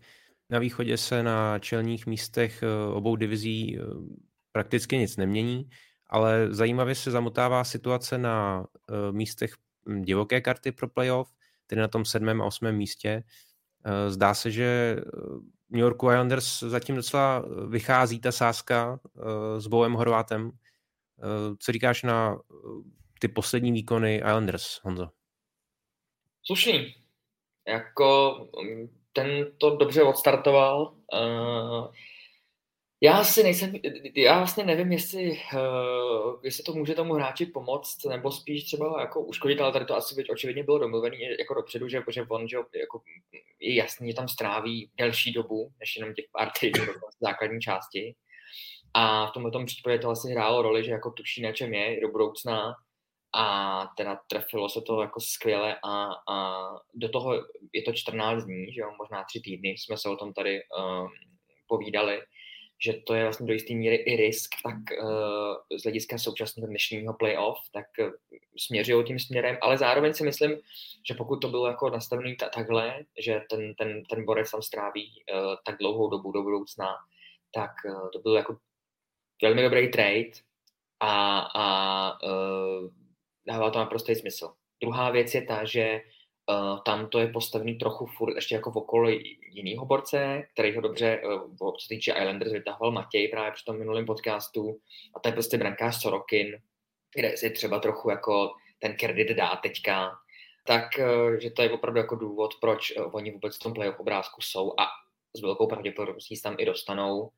Myslím si, že ten příchod Horvata vlastně trochu ulevil ze vnitřního očekávání. Četl jsem o tom právě na, na Athletic dobrý text, že uh, Matthew Barzalovi, který rázem trochu jako byla z něj sejmutá ta role, jako tak pojď, přece ty to máš jako potáhnout. A což vlastně je věc, kterou taky jako nemůžete úplně rozmýšlet při tom tradu, jak na to zareagují ty ostatní a tady to vlastně pomohlo uh, velkým směrem. Já vlastně trochu cítím, že ten, ten příchod tohohle hráče, jsou to jiné okolnosti, jsou v jiném věku, méně toho dokázal, ale je to podobný jako třeba příchod O'Reillyho do Toronto. Myslím z hlediska jako vnitřního nastavení, že tam jsme přidá, říkali, mluvili o tom, že ta velká přidaná hodnota je jeho charakter, lídrovství a, a jak přistupuje prostě k hokeji, ke kabině. A, a, a tady to zafungovalo jako fenomenálně. Toronto si myslím slibuje něco podobného, nebo doufám něco podobného. A jo, jako v současné chvíli je těžký si představit, že se Islanders do playoff vlastně nedostanou a já si myslím, že se dostanou. No a rázem ten, ten náhled na ně je opravdu jiný, takový, který si asi, který asi doufali, že ta, ta výměna způsobí i protivníků, ale i u prostě pozorovatelů. No já bych teda ještě tak optimistický nebyl, že se do playoff dostanou. Já si myslím, že to bude mít jako hodně těžký, protože mají ty zápasy nějaký navíc. Islanders jsou zvláštní tým v tom, že když hrajou s týmem, který nemá o co hrát, tak prohrajou. Když hrajou s dobrým týmem, tak je dokážou prostě přetlačit, přemlátit, urvat prostě díky Sorokinovi, který je možná, možná vlastně nejlepší golman ligy. Tak, eh, tak dokážou prostě ten tým přetlačit a, a urvat body. No. Za mě Islanders, já si myslím, že ty, ty týmy nahoře eh, na východě se teď modlí, aby se tam Islanders nedostali. Protože podle mě na Islanders playoff nechce šít. To je tým, který jako má obrovský problém se do toho playoff dostat, protože prostě nehraje atraktivní hokej, nedá se na to dívat. Je to taková jako, uh, je to prostě old school hokej. Ale v playoff si myslím, že byl strašně nepříjemný, když máš superstar v bráně, velmi kvalitní obranu a pár útočníků, kteří občas ujedou Barzal teď se zranil, nehraje a vlastně i bez něj, vlastně od té doby, co se zranil, tak oni začali vyhrávat, že dvakrát vyhráli. Ehm, ale já jsem si to byl mít ohromně těžký. Jakože Detroit hraje dobře, se tě rozehrál, vypadá, že nebude prodávat svůj tým, že to prostě zkusí se dostat po šesti letech do playoff, protože už to tak čeká nějaký dlouhý. Buffalo dává obrovské množství gólů, Florida se zvedla, Washington jsme tak nějak jako odsoudili, že to vzdal, nebo on to sám jako tak asi vzdal. Pittsburgh má velký problémy. Já si myslím, že tým jako Boston a Carolina si přejou, aby se tam dostal Pittsburgh nebo, nebo Washington nebo, nebo Florida nebo Buffalo, že to bude jako rychlej proces, že prostě vy, vyklidí 4-0, 4-1 na zápasy, což si myslím, že by vyklidili.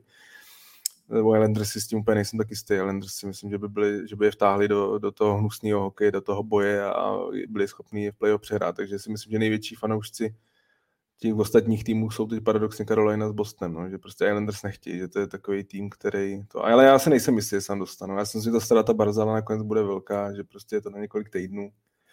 Ten Horvát sám to jako neutáhne. Nebo takhle, musí to utáhnout ten Sorokin, jako no, prostě musí vyhrávat zápasy 2-1 a, a, a, tak jako je to možný. A pak, pak samozřejmě, jak říkám, prostě Islanders a prostě Lula Mariel v tomhle je jako známý, protože to je tým stavěný na playoff eh, Mark Bergevin jednou řekl, že musíš mít hráči, kteří tě dostanou do playoff a pak hráči, kteří tě dostanou skrz to playoff. Islanders mají vystavený tým hráčema, který tě dostanou skrz to playoff. Ne, který ti dostanou do toho playoff. To je prostě jejich takový jako problém, proto jim to tak jako to, ale fakt věřím v to, že playoff by byl být hodně nepříjemný. Se na to zvědají, ale pořád si myslím, že ta matematika pro ně není úplně lehká. Oni mají víc zápasů, pro mě jako Florida odehraných.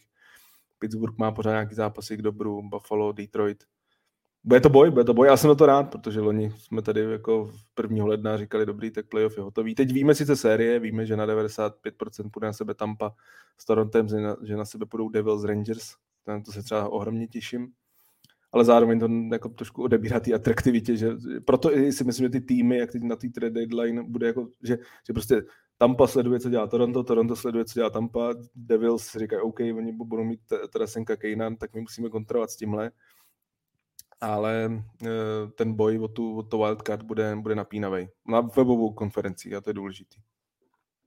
No, Islanders si hlavně hodně pomohli teď těmi zápasy s Pittsburghem, takže... Uh, Oni ani umějí, no.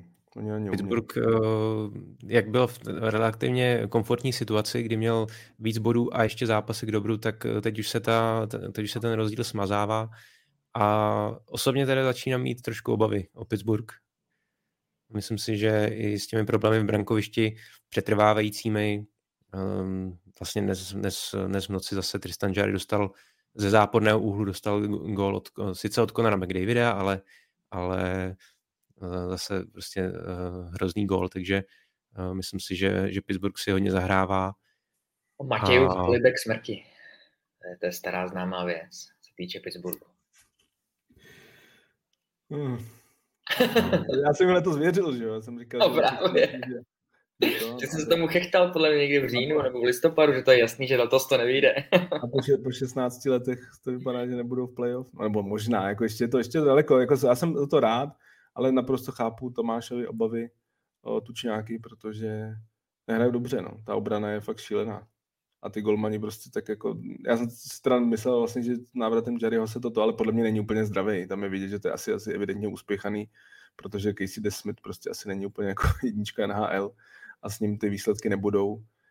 Tak, tak to zkouší s Jarrym, ale podle mě není jako stoprocentní a jo, mají jako velký problém, jako Pittsburgh. Pittsburgh ten, ten nemá hezkou budoucnost. Nemá hezkou budoucnost. No a jaká je budoucnost eh, českých hráčů v Detroitu, Matěj? Protože jako Brána se vrátil do akce, dokonce jsem ho viděl i na přesilovce. No, tak bohužel nepřicházejí úplně goly. Mm, takhle, Detroit hraje dobře, to je jako to nejdůležitější. Prostě já jsem fakt jako myslel, že Detroit bude, a naprosto bych to i chápal, že před ty trade deadline asi se bude jako zbavovat nějakých hráčů, ještě jako, že to bude takový poslední možná třeba eh, rok, kdy spíš vlastně budou víc vyprodávat a budou jako ještě snažit hlavně jako to stavit přes draft a přes malý hráče.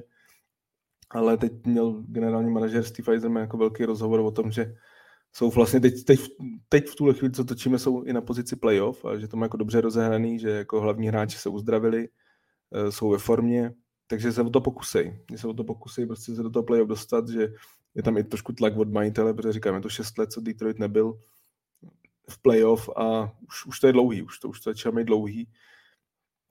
Takže prostě tam je tlak, aby se tam dostali, takže asi nějaký jako trade back tu se nedá čekat. Co se týče českých hráčů, oni si tak jako tam, tam je těžký, že v podstatě, jako když hraje jeden, vlastně teď to bylo po strašně dlouhé době, kdy hráli všichni tři, jako ty myslím ty útočníky, jako Filip Ronek, ten je v pohodě, to je jako samozřejmě základní pilíř, ale, ale ohledně útočníků, že si tak jako navzájem, prostě když hraje Zadina, tak si jde sednou Kubalík, a pak prostě posunou v ránu, tak si Zadina sedne na, na, na tribunu. Teď, teď se teda vešli všichni, Zadina dal gól, myslím, že má kolik, dva, dva góly ve posledních třetích, třech zápasech, Kubalík, že měl tak nějaký ten dvou, dva, jeden zápas dal dva góly. Situace kolem Kuby Vrány, já, já pořád jako v tomhle nejsem optimista, že možná to tak jako česk, mezi českým publikem jako je, je, že je všechno dobrý a že, že to, ale co tak jako vnímám ty zprávy Detroitu, tak je to spíš taky ten, jak se říká, showcase, prostě aby ho jako viděli, že, že ostatní týmy, aby viděli, že jako je schopný hrát ten HL, že nějak jako zdravotně na tom je OK, a, ale myslím si, že ty, ty indicie jsou jasný, že ho chtějí jako zbavit, že prostě chtějí, že a zároveň jsou řada týmů, cítí, že by mohli získat hráče, který, když jako je hlavou na, na, na, absolutně koncentrovaný na hokej, tak to může být skvělý střelec a že ho můžou získat za levno. Že vlastně jako je ta jeho hodnota šla strašně dolů a že někdo tam trošku je problém, samozřejmě ten, ten že ta smlouva ještě na příští sezónu, ale, ale jako co mám zprávě, tam spíš jako asi nějaká ta dlouhodobá budoucnost úplně v tom klubu prostě není. Vlastně ještě teď, když nastoupil na ten první zápas, tak byly informace o tom, že bylo řadě novinářům kolem Detroitu řečeno, že jako, jako brána už si nikdy nezahraje za Detroit, jako, že to už prostě, že s ním jako nepočítají, že prostě bude v AHL a pak se ho zbaví. Ale přece jenom se to tak jako sešlo, dostal prostor, ale za mě to pořád je spíš, nebo co, tak jako se kolem kolujou ty informace, jak je to spíš ten, jako ukažme ho, třeba se ho někdo od nás veme, a zároveň někdo jako třeba Carolina, o který jsem tady mluvil, když by nevyšel Timo Meyer, nebo Devils, který podle mě jako taky chtějí Timo Meyera, a kdyby nevyšel, tak by možná Kuba Vrána mohl být taková, jako, takový plán B, jako velmi kvalitního střelce a, a to. Takže já si myslím, že jako budoucnost klubu nemá, ale věřím, že má jako samozřejmě budoucnost v NHL, když bude dávat góly, tak to, ale je potřeba, aby ty góly přišly, no, je prostě musí, musí to, no, jako ten jeho ice time v tom prvním zápase nebyl vysoký, nevím, kolik měl teď v noci, zase dal góla Zadina, ale zase je důležité, že ten Detroit hraje dobře, jakože, že to je tým, který já jsem si fakt myslel, že už to jako zabalej a teď to rozjeli, vyhráli kolik, myslím, že pět z posledních šesti zápasů, dostali se do té pozice playoff, Zajders nahoru zase, prostě asi ten Zajders z loňské sezóny, Villehuso chytá skvěle, eh, klíč mladí hráči dávají góly, takže teď to vypadá, vypadá optimisticky. Otázka samozřejmě, co by pak v playoff předvedli. Tam si naopak Islanders, který si myslím, jsou nepříjemný. Detroitu bych proti takovým tím těžkým váhám jako Carolina a Bostonu v podstatě nedával žádnou šanci.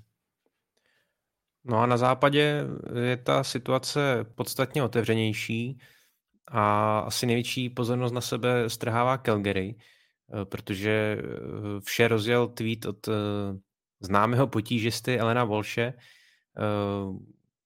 hráčského agenta. Tady bych připomněl tu kauzu s tou koláží probodnutým Markem Andrem Flairem, ještě, ještě v dresu Vegas. Určitě si to naši posluchači vybavují. Walsh je mimo jiné agentem Jonathana Huberdewa a v tom tweetu mluvil o negativitě v týmu Flames a že působení v klubu bere hráčům radost. Ehm, Matěj, jak, jak tuhle kauzu hodnotíš a jaký vliv to má podle tebe na aktuální výkony Calgary? No minimálně to nastartovalo je před tím dalším zápasem, který po tom tweetu vyhráli, ale myslím si, že radost to nejvíc bere jako fanouškům Flames se na Flames dívat letos, protože je to velký trápení. Je to velký trápení. Vidět, že Daryl Sutter uh,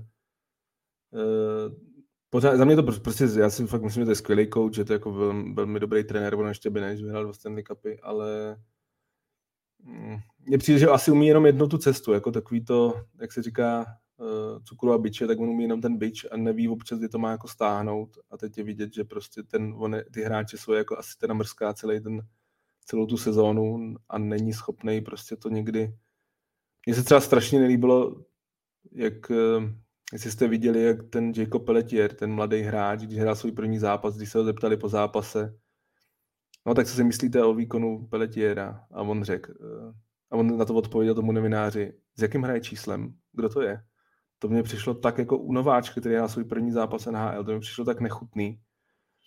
Myslím, že to bylo hodně zahranou. Vím, že to mělo jako hodně velký ohlas jako po celý NHL, že prostě mladí hráči fakt jako úplně koukali, prostě co to je. Jako, co to je.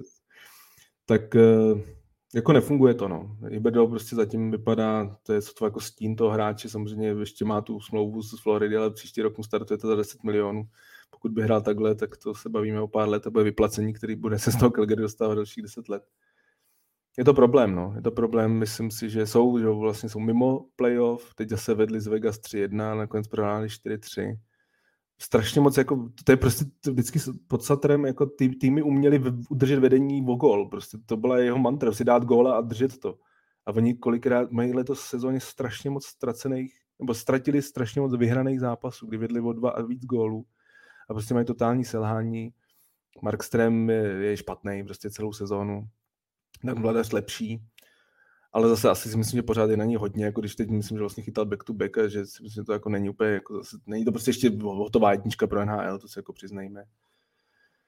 No, je to, je to, je to blbý. Flames jsou jako velkým zklamáním a myslím si, že jako reál, velmi reálně hrozí to, že nebudou playoff. No, myslím si, že to, jako i když vlastně takým chybí, já nevím, dva body, ale prostě, prostě bych si vsadil spíš na, na na Colorado. Jsem zvědavý, co Seattle, ten si myslím, že taky teď jako už nemá takovou formu, taky hodně ztrácí, taky hodně prohrává, možná přes ně by šla ta cesta, ale Edmonton LA, ty si to jako rozhodně nenechají ujít. Uvidíme, uvidíme, jak se to jako vyvine, ale ta atmosféra je jako blbá. Co se týče Elena Volše, no, tak to je prostě jeho klasika. Dělá to celou kariéru a už si to jako fanoušek Montrealu si to velmi dobře pamatuju. On jako agent Jaroslava Haláka, kdy prostě hodně protěžoval Jaroslava Haláka versus Kerry Price, taky měl takové tweety jako zmiňoval, že Halák má lepší čísla a tak, takže on to jako on to dělal vlastně celou dobu. Já to vlastně chápu, tak jsou to prostě je to jeho živobytí, jsou to jeho klienti. Hodně se spíš spekulovalo, jestli o tom Hibberdo věděl nebo ne. V podstatě stejně jako tehdy u Fleryho, jestli jako Flery věděl o tom, že bude tady to tweetovat. No. Jsou názory, které takový, že by to hráč jako absolutně nepřekousal, zároveň jsou názory, že ten hráč to musí prostě vědět, protože pokud by agent tohle, pokud tohle agent udělá, tak jim to samozřejmě vytvoří velký jako problém a myslím si, že jako Iberdo zatím asi moc jako sympatizantů mezi fanouškama Flames nemá, ale je to hlavně díky těm, těm výkonům na ledě, prostě zatím ta aklimatizace eh, není jako vůbec dobrá a teď teda góla, ale jako je zklamání. No. A myslím, že Daryl Sutter sice umí jenom jednu cestu, jak manšaft, ale zároveň v tom je právě ten potíž, že, že je to, to, že není schopný zareagovat na to, který, který manšaft pod sebou má jedna věc a druhá věc, že když se mu jako nesejde ten tým, který by byl schopný to akceptovat a sedělo by mu to, tak to dělá neuvěřitelný pnutí, který jako třeba u Kings potom po těch letech, že jo, ty, ty vztahy se zhoršily takovým způsobem, že, že ta kabina ho nenáviděla, jako vyloženě. Hmm. Že prostě to je borec, který, je to ten typ trenéra, který jako vůbec nemá problém s tím jít jako vlastně víceméně do války se svým vlastním manšaftem, když má pocit, že má pravdu a, a myslím si, že ten člověk má pocit, že ji má jako většinou. Takže to tam jako určitě může vést k problémům. Um, protože mi to, že jsou třeba trenéři, kteří jako tušíte, že to, že to takhle nikdy nemůže dojít daleko. Třeba v Torontu, jo? že tam prostě je trenér, který je schopný to jakoby mezilidsky ukočírovat těch hvězd tak, že prostě jakoby to funguje, alespoň prostě jako ty vztahy tam. Udaril Satr, Tortorella taky, to jsou prostě jako já nechci použít to slovo, jsou to samozřejmě diktátoři, ale jsou to jako hra, oldschoolový trenéři, kteří mají takový ten pocit, že je první trenér a ten prostě velí a, a neexistuje nic okolo toho. A, a tady jsou plně hráči s, jako s jiným nastavením a jiným vnímáním ty reality. Nevím, jestli, modernější je to správné slovo, ale prostě jinak nastavený a, a, a velmi těžce to nefunguje. Přitom Calgary měl být jedním, jedním jako z týmů, který měl být podle mě třeba jako favoritama na, na Stanley Cup s tím, jako co získali za hráče. Prostě získali jako jednoho z nejzářivějších backů poslední dvou roč sezón, Mackenzie Weeger, prostě absolutní jako komplexní borec, Huberdo superstar, tak jako jasně odešel ti Kutro, ale to tak nějak asi tušilo. Je to jedno z největších zklamání, to souhlasím. Uh, Satry myslím si, že je hodně na vině tady v tomto případě. Uh, není schopný moc úplně jako zareagovat. A jsem vlastně z hlediska letních, no, věcí, které se tam budou další týdny jako dít, tak to je tým, který jsem jako nejvíc zvědav. Pokud tady teda pominu jako trade deadline na ty týmy, které budou posilovat, tak spíš potom, co by se jako dělo, co se tam bude odehrát, jestli ho odvolají a tak dál. A, a zároveň si zmínit, že to, co dělá Alan Walsh, podle mě je zahranou.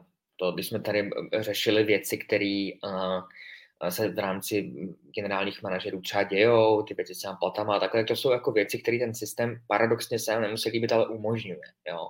Ale tohle jsou záležitosti, které promlouvají, že vlastně tlačíš svého koně, a to jako beru, je to business, ale je ti úplně jedno, co vlastně s tím týmem jako celkem víceméně bude, nebo je aktuálně, že tohle to je jako vytažený takového tlaku na odvolání toho trenéra, to tam je prostě jasný a je prostě patrný, že Huberdo a Sutter mají problém, protože by, to by nikdy nedošlo takhle daleko, že by ty mezi řádky to je napsaný jasně v tomhle, v příspěvku, který, který on jako zveřejnil. Takže tam ta volka prostě jako reálně v kabině probíhá a v takovýhle konstelaci jako uhrát dobrý výsledek, dostat se do playoff, tam něco získat je podle mě Unreal. No, takže, takže takhle a nevím, tyhle ty agenti, kteří jdou, kteří jdou samozřejmě přezmrtvoli, nemám iluze, ale, ale je to docela síla, no. Máme o čem mluvit, to je bomba, ale, ale je to být spoluhráčem Uberdo tak ani jako ten spoluhráč, že jo, to, to myslím, že nevnímám úplně jako dobře, protože přesně jak říkáš, on o tom jako musí vědět. To ovlivní nejenom hokejovou kariéru, ale jeho mezilidský vztahy, které jsou taktéž důležitý. No, diskutabilní z morálního hlediska. On má jednu obrovskou výhodu, že má tu 80 milionovou smlouvu v kapse. Kdyby ji neměl, tak to ten agent nikdy neudělá. Jo, jo. Protože ví, že prostě budou se vyjednávat. Na druhou stranu v tu smlouvu v kapse má i Daryl Sutter, on podepsal jako prodloužení smlouvy. Takže si myslím, že to, a o to vlastně ta celá situace je komplikovanější, že jako ona končí smlouva generálnímu manažerovi a tam si myslím, že to má odzvoněno, ale trenér má novou, no, tak jako pak by musel majitel platit toho trenéra. Já jsem zvědavý, jak se to vyvine. Já si myslím, že prostě budou muset najít nějakou společnou cestu, bude to těžký, souhlasím a, s tebou. Právě proto podle mě oba dva jsou si tak jistý, že mají tohle v zádech, že do toho jdou jako na max. Víš, jako jeden, jeden proti druhému. no. Ale zase na druhou stranu, jako na druhou stranu, nechci se Satra zastávat, jako souhlasím s tím, že on prostě neumí tam přidat ten cukr. A to si třeba nemyslím o tom Tortorelovi, protože o ním, ten je takový jako taky bitch, bitch, bitch, ale občas, občas tam je i ta druhá stránka. U Satrají tam moc krát, moc krát nevidím, se přiznám, nebo v podstatě nevím, jestli vůbec někdy jsem ji viděl, eh, když to nefungovalo. Takže tam se toho jako bojím víc. Ale zase, co se musím dostat v tom, že Iberdo fakt hraje blbě. On fakt hraje špatně. Jako on je, fakt, jo, jo. je neviditelný. On fakt strašně od zápasu, prostě o něm nevíš. On takový, jeho hokej takový trošku je postavený, kdy právě třeba hráč, který šel za něj, tak Matthew Tkaček, prostě každý střídání ví, že Matthew Tkaček je na ledě, prostě nemusí dát gol přihrávku, ale prostě ví, že je na ledě, sráží se, je prostě vidět, je cítit. Hyberdo je takový jako projíždět, že se tam to a na druhou stranu zase, zase pak jeho se zastanu v tom, že je strašně asi těžký borec, který prostě rád jezdí ve Ferrari a Lamborghini tamhle na, na Floridě, je to takový ten uh, frankofonní prostě uh, trošku uh, takovej manekín, bych to nazval, a teď tě najednou přestěhují přes, přes to, ty teda se rozhodne, že ti dají na, na stůl obrovský peníze, který by žádný jiný klub mu nedal, tak podepíše, že jsi v Calgary promrzlým, prostě hrajou úplně jiným systémem, že on je ofenzivní hráč, Calgary hraje extrémně defenzivně. Prostě to nesedlo, jako nesedlo si to a já se bojím, jako, že vůbec není skoro cesta ven, pokud se jako nezmění herní systém, protože on, on je fakt úplně, on nesedí jako do toho týmu. Ale já jsem tohle chtěl zmínit taky, jako změnu toho prostředí z hlediska Florida Calgary. Na druhou stranu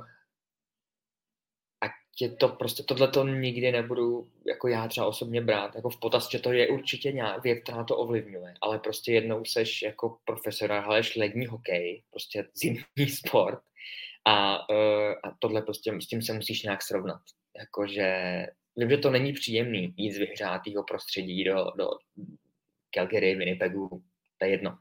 Ale, ale prostě brát tohle na svoji obranu jako dlouhodobě je podle mě, jako, já, já, víš, jako, že nechci říct, že uh, prostě tohle to mi přijde, mm, že by se to mělo zmínit, ale nebrat to jako, že by to mělo mít takovejhle vliv na absolutní jako sešu herní. No, prostě. Jako dlouho, dlouhodobě určitě ne, tam je to otázka těch několika měsíců a pokud Hyberdo se jako nezlepší, uh, tak zaprvé to nemůžeš už brát jako výmluvu, to s tebou naprosto souhlasím a zároveň Calgary je jako totálně v háji pak, protože prostě příští rok mu naskakuje obrovská smlouva. Oni to prostě musí vyřešit. Jako teď si vlastně nikdo, nikdo by se ani nevzal, oni prostě musí zařídit, aby to fungovalo. Aby prostě hmm. byl, OK, nebude to 100 bodový hráč, ale aby to byl 80 bodový. Momentálně má kolik? Jako na nějakých 55 bodů třeba? Za to nechceš platit asi 10 milionů. Eh, na závěr ještě vyberu jeden dotaz eh, z publika od Jana Chovančíka, který se ptá na to, že vlastně NHL ztrácí v Americe na popularitě a návštěvnosti eh, a že ta sledovanost asi teda televizní hlavně je nižší než v minulých letech, tak čím je to podle vás způsobeno? Těžká, těžká písemka, ale tak když odhlídneme podle mě od toho, že, že dlouhodobě je to teda čtvrtá nejpopulárnější soutěž po, po baseballu, americkém fotbale a basketbalu, což je jako daná věc, tak se mezi, já nejsem člověk, který by byl expertem na marketing, nedokážu to jako mm, dost dobře porovnat, ale je pravda, že v práci třeba na sociálních sítích a prodej té ligy ne jako takový, ale u těch hlavních ksichtů uh, hvězd té soutěže, tak tam jako zaostávají těžce. Teda. Jsou, je to prostě, řekněme, furt trochu jako oldschoolová soutěž, eh, jako kdyby se prostě uh, bralo víc ohled na to, že to je jako týmová záležitost než těch jednotlivců, což je třeba víc než u NBA, to je jasný, tam ten tým je prostě větší, basketbal je víc postavený na individualitách, ale v tomhle směru podle mě dělají málo, to je první věc. Druhá věc je, že podle mě, ne, nemyslím si, že úplně ztrácí na atraktivitě jako playoff, ale spíš to jako základní část. Že je taková, um, já to třeba vnímám, můžu mluvit jenom že ze své vlastní zkušenosti, ale vnímám to jako na sobě, že vlastně se mi občas stane, že jak je jako dlouhá, nechci říct rozplizlá, ale jako do jistý míry vlastně jo, tak kolikrát ztratím, ztratím jako pojem, o to, a to se o to jako aktivně zajímám, ztratím pojem o tom, jak se vlastně kterému týmu daří. Člověk prostě na 14 dní jako vypne, teďka se na to podívá, jak se ty krucifix, no, když oni jako prostě poskočili. A je těžký samozřejmě takhle dlouhou jako soutěž utáhnout na to, že každý to kolo je nějaký prostě moment, který jako přitáhne ty lidi. A v tomhle tom, podle mě, v tom umění z dlouhodobý soutěže teď jako rozkouskovat na jednotlivé události, které jsou atraktivní pro diváky, dělají prostě jiný soutěže lepší, lepší uh, práci. A pak je tam třetí věc, která podle mě my jako co ani jako neuvědomujeme, protože ten hokej aktivně sledujeme a máme ho jako nesmírně rádi. Oni mají prostě nevýhodu oproti jiným sportům, který teďka um, jako trošičku získáme na té popularitě. A to jednak je to takový ty jako brutální akci, že ty zápasy jako samotný jsou poměrně dlouhý, že ty jako akce mezi těma jednotlivýma týmama nejsou tak jako agresivní a ne, nepřinášejí tu instantní zábavu jako některé jiné věci. A pak druhá věc, což jako se líbilo v té diskuzi o tom, který ty sporty to mají výhodu, že prostě tam hrajou třeba jako mm, drobný rozdíly věci, jako že ty hráči mají třeba jako helmy víceméně a, a tudíž je třeba není úplně snadný na tom na koledě kolikrát najít. Zatímco když je prostě ta, ta, ta, ta základní sestava jakoby v basketbalu, tak tam prostě jako víte, kdo je kdo a víc je jako možný se s těma lidma stotožnit. Zatímco uh, v tom hokeji to jako není tak úplně snadný. To je samozřejmě drobnost, jo. To jenom říkám, co mě jako zaujalo z hlediska toho, že ty sporty jsou samozřejmě i rozdílný v tom, jak ty fanoušci uh, je navnímávají. A pak je tam podle mě přístup hlavního prostě šéfa, bose ligy, Garyho Batmana, který uh, není podle mě vhodným mužem pro tuhle dobu už. A, a, a měla by tam přijít ke změně uvažování, když to řeknu kulentně. Jednoznačně, já jsem proto nedávno dělal uh, rozhovor pro deník CZ, tak pokud si chce posluchač jako nějak rozšíření, protože tohle je podle mě jako otázka na celý podcast, jako to bychom se tady fakt mohli bavit hodinu. A hodně zajímavá teda. Jako. Je, je, jako je, je, super, mě to jako hodně, tím, že mám rád jako i jiný americký sporty a sleduju jako velmi aktivně, tak, tak myslím si, že mám jako slušný porovnání. Samozřejmě s americkým fotbalem se vůbec nemůžu srovnávat, to jako v Americe to je prostě národní sport a je to někde úplně jinde. NBA svým způsobem taky a vůbec popularita basketbalu světově je taky někde jinde. Baseball má taky svoje problémy, tam ten si myslím, že naopak bude jako hodně klesat ta sledovanost a myslím si, že to je takový trošku jako sport, který jako s novou generací tak trochu vymírá. Eh, ale zase naopak ty, ty čtverce hokej bude hodně, hodně ohrozit fotbal, protože eh, myslím si, že MSL jde nahoru a zároveň prostě tam bude samozřejmě šampionát v Severní Americe, takže myslím si, že z tohohle eh, jako naopak NHL vzniká další, další jako konkurent. A co se týče těch těch, jako za mě je to prostě hodně zápasů, ten rozpis je divný, jako letos já, já prostě nechápu, proč některé týmy velký rivality, podle mě jako NHL má stavět na rivalitách, jako Calgary eh, třeba s Edmontonem spolu hráli dvakrát na začátku sezóny, pak před Vánocem a teď máš jako čtyři měsíce, oni se nevidějí. Jako to, to, má být tvoje marketingová věc, kterou máš pro, pro, propagovat a hrajou spolu málo. Boston Montreal léta byly prostě obrovská rivalita, teď je to samozřejmě daný tím, že Montreal je prostě irrelevantní klub, co se týče jako výsledků, ale prostě to jsou zápasy, které mají být vidět a tyhle těch zápasy je mnohem méně, než bylo v minulosti. Nelíbí se mi ten formát playoff, jako ten prostě extrémně nešťastný, ale jak už tady říkal Denny, prostě Gary Batman na tom nic měnit nechce, ale, ale je to smutný, jako když víš, eh, jako fanoušek Toronto nebo fanoušek Tampy víš prostě od prosince, že spolu budou hrát, no, tak jako se to na, na atraktivitě. Ano, ta série bude skvělá, to bez sporu, ale, ale chceš tam přece mít nějaký napětí, kdo s kým a tak. Jo, ten marketing je jako obrovský problém, jako to, to je prostě absolutní nezájem o to v podstatě nějak marketingově uchopovat ty, ty největší hvězdy. Jo? Když PK Subban svýho, svýho času začal s tím letím prostě to, tak, tak vlastně klub ho potlačoval v tom, jako, že, byl, že mu to vlastně vadilo, že, jde, že je to taková jako individualita v jednom týmu a takových hráčů tam má daleko víc. Přitom je tam marketingově podle mě těch mladých, hlavně to hodně amerických hráčů. Myslím, že američané jsou možná proto líp stavěni než kanaděni. Ale zároveň třeba David Pastrňák, další, prostě podle mě to je hráč, kolem kterého můžeš postavit prostě marketing celého klubu.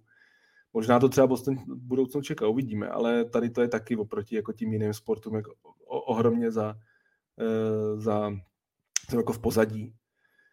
A teď i ty výměny. Myslím si, že vlastně jako teď už konečně to trošku nastartovalo, za mě až docela překvapivě, ale vlastně do toho který do Horváta vlastně jsme měli tři a půl měsíce, kdy se vůbec nic nedělo. Kdy jsme jako mluvili jenom o výsledcích. A mluvili jsme o tom, jako tomuhle týmu by se hodil tenhle hráč, tenhle by se hodil tam, ale nikdo nikoho neměnil prostě. A to, to taky prostě bere tý týden.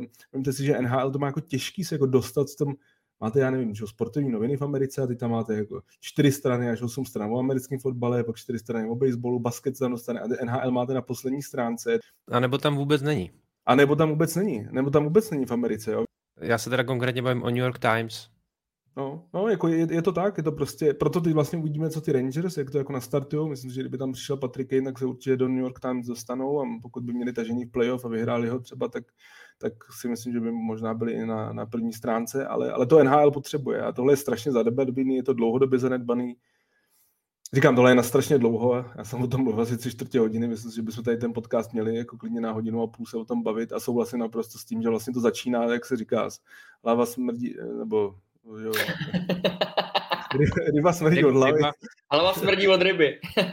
ryba, ryba smrdí od hlavy, tady to, to já jsem jako ne, vlastně nejsem nějaký velký kritik Gary Batmana, já si myslím, že to jako, dlouho to byl dobrý manažer a myslím si, že jako v svého času prostě byl skvělý timing, kdy využil svý zkušenosti s NBA v 94. a pak tam teda bohužel ta výluka byl jako velký průser, ale ale teď prostě už to není muž na svojí pozici, jako dneska se jsme ve 2023 a, a ten sport se ubírá jiným směrem a ty ostatní sporty, hokej hrozně jako prchají. A, a Kanada to nebude zachraňovat na, na věky, to, že tam prostě ta sledovanost je pořád obrovská. Nejde to, aby to trhy jako Toronto, Montreal, Vancouver prostě táhli na pořád. Nejde to a mám, jako je, to, je to velký problém. Myslím si, že prostě NHL není progresivní liga, i když se jako na voko snaží, že nějaký jako progresivní změny dělá, ale oproti ostatním soutěžím to je jako velmi pomalý a nedivím se tomu, že se to v Americe projevuje. A poslední věc, hokej, na rozdíl třeba od amerického fotbalu, je výrazně lepší sport naživo než v televizi. A to taky podle mě z té sledovanosti dává. Prostě na, hokej je skvělý sport živě. Já říkám, že je v televizi špatný. Za mě prostě hokej je nejlepší naživo. Americký fotbal mezi televizní a když tam jdete, je obrovský rozdíl. Televize je to prostě skvělý sport, přece jenom na místě to zase tak slavný úplně není. I tohle si myslím si, že má vliv na tu sledovanost. Tam je ještě podle mě jedno specifikum, který my vnímáme uh, o to víc silněji, že oni hrozným způsobem ztrácejí oproti třeba tomu americkému fotbalu nebo vlastně i basketbalu tak má jednu vlastně paradoxně obrovskou výhodu, kterou vůbec nevyužívají, podle mě. A to je jako gigantický přesah do Evropy, který NHL má. A strašně málo s tím pracují. Podle mě jsou jako v tomhle směru hrozně málo, hrozně konzervativní ve smyslu, a teď neříkám vzhledem tomu, že já sám jsem Evropa, že jsme z České republiky, že NHL tady má zvuk, že máme tam prostě jako velký hráče minulosti, současnosti, ale uh, mnoho těch klubů, který teďka jsou třeba jako na nejvyšších příčkách a bojují o Stanley Cup, tak jejich hlavní tahouny jsou z Evropy, ne prostě z USA nebo z Kanady. A uh, myslím si, že jako jsou situace, kdy podle mě se budou muset uh, otevřít víc z hlediska, uh, se reagovat na tohle, na tohle, že takhle ten trend se tím jedním směrem ubírá, takže um, za mě je třeba jako návrh vyloženě odehrát jako sérii playoff někde jinde, jako v, vylož, vyloženě v Evropě, ne v Severní Americe do budoucna. To je samozřejmě jako opravdu už radikální potom jako do budoucna. Ale myslím si, že v propagaci jako evropských hráčů, ne na sever, v Severní Americe, ale, ale v, v jako evropském kontinentě jako nedělá NHL jako taková dobrou práci a může dělat víc. Jak říkám, já nejsem marketingový expert, snadno se mi to mluví, nedokážu říct jako recept, kterým by to bylo jako dobrý změnit. A tady, tady paradoxně oni mají podle mě gigantickou výhodu, kterou s tou kterým jako, který nepoužije, který nehrajou v té hře. A, a myslím si, že třeba byl tady Pastrňák, byl tady prostě, byl tady Finové, byl tady, že jako Lajné, Švédové, to jsou všechno jako borci, který můžou mají zásah nejenom podle mě jako pro ten stát jako takový, ale prostě pro celý ten jako kontinent do jisté míry. A dá se s tím líp hrát. Podle mě. Možná si dovolím nesouhlasit v souvislosti s Evropou, protože zase mm, o víkendu tady máš uh, polední zápasy v Americe, tak aby to bylo v Evropě v, ve skvělý večerní čas, kdy se můžeš dívat na ten zápas. A možná, že tady to je paradoxně vlastně to, co ubírá na sledovanosti v Americe, protože pokud máš eh, zápas eh, v půl jedné eh, po obědě v Americe, tak těžko říct, kolik lidí se na to dívá. Tam už to zase koliduje třeba z NFL, což asi potvrdí Matěj, že jo, nedělní, nedělní fotbal je vlastně v průběhu celé, celého dne v neděli. Takže určitě je těch faktorů hodně. Eh, já bych možná jenom zmínil ještě, jestli náhodou ta televizní sledovanost eh, v amerických sportech nebo u amerických sportů neklesá obecně, protože myslím si, že i NFL eh, vlastně se potýká, no, ne, potýkala ne. v těch minulých letech s poklesem sledovanosti. Ne, to byly jenom řeči prezidenta Trumpa, když měl se NFL velký problém, ale ne, ne, neklesá. Naopak stoupá. Ta, ta sledovanost no. amerického fotbalu, kde prostě to, to roste. Ale tak to, já si nemyslím, že NFL by měl být jako soupeř pro NHL. Dokonce si myslím, že to nedělní vysílání zápasu je svým způsobem trošku sebevražda, protože je sice hezký, že se v Evropě zapne pár lidí televizor, stejně většina lidí kouká přes pirátský streamy a tak málo kdo má jako placenou NHL kanál, tak to si nemyslím, že je úplně to a, a zároveň prostě američan si jako nezapne NHL v neděli v poledne všichni koukají na americký fotbal, pokud koukají na sport. Takže to, tady to, si ne, to si myslím, že to není jako úplně, úplně soupeř. Já, ale zase souhlasím, že na tom evropském trhu může dělat víc. Jako no. Celkově prostě si fakt myslím, že z toho marketingu jako má velký, velký, velký. A teď ještě koukám na jeden příspěvek eh, to omezení televizního vysílání. To jsem zaznamenal, jsem vůbec nevěděl, se přiznám. Když jsem dělal ten rozhovor, tak jsem se jako dočetl těsně před ním, že vlastně jsou ty, ty, ty blackouty, kdy prostě jako kolikrát v tom svém státě, hlavně zase ty ženský státy to mají jako víc, že, že jako když je že se nemůže vlastně dívat na, na, na, na ten svůj tým. To, to, to se pro mě je to úplně novinka, to se vůbec nevím, přijde mi to úplně jako úlet, že tam má jako problémy s tím, že vlastně fanoušek Dallasu se kolikrát nemůže podívat jako na zápas Dallasu, když hraje doma. To mně přijde jako nepochopitelný. A je to tak jako zajímavé. Má to určitě vliv na ty čísla, ale podle mě je to svým způsobem irrelevantní, to, že jako sled, klesá ta sledovanost jako v USA. Ona pořád jako celkově není jako špatná. Myslím si, že je ve stejným průměru, jako byla v loňské sezóně.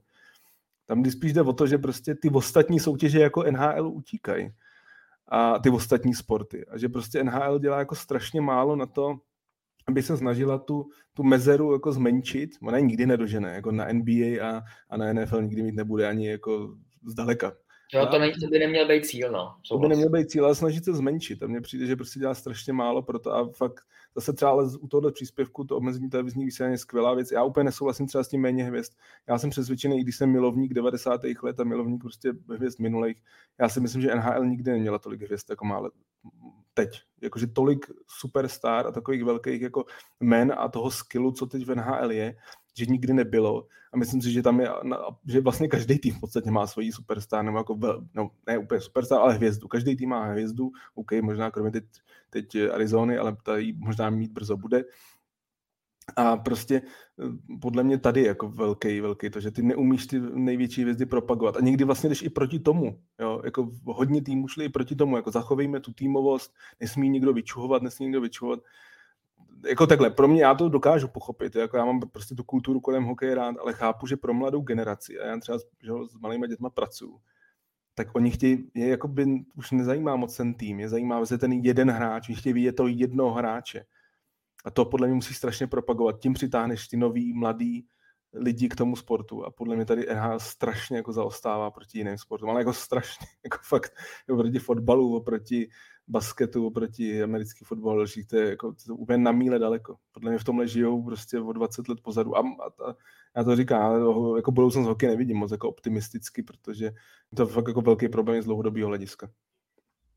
Dáme v létě uh, to, takovýhle téma, protože to nás chytlo. Dobrá otázka.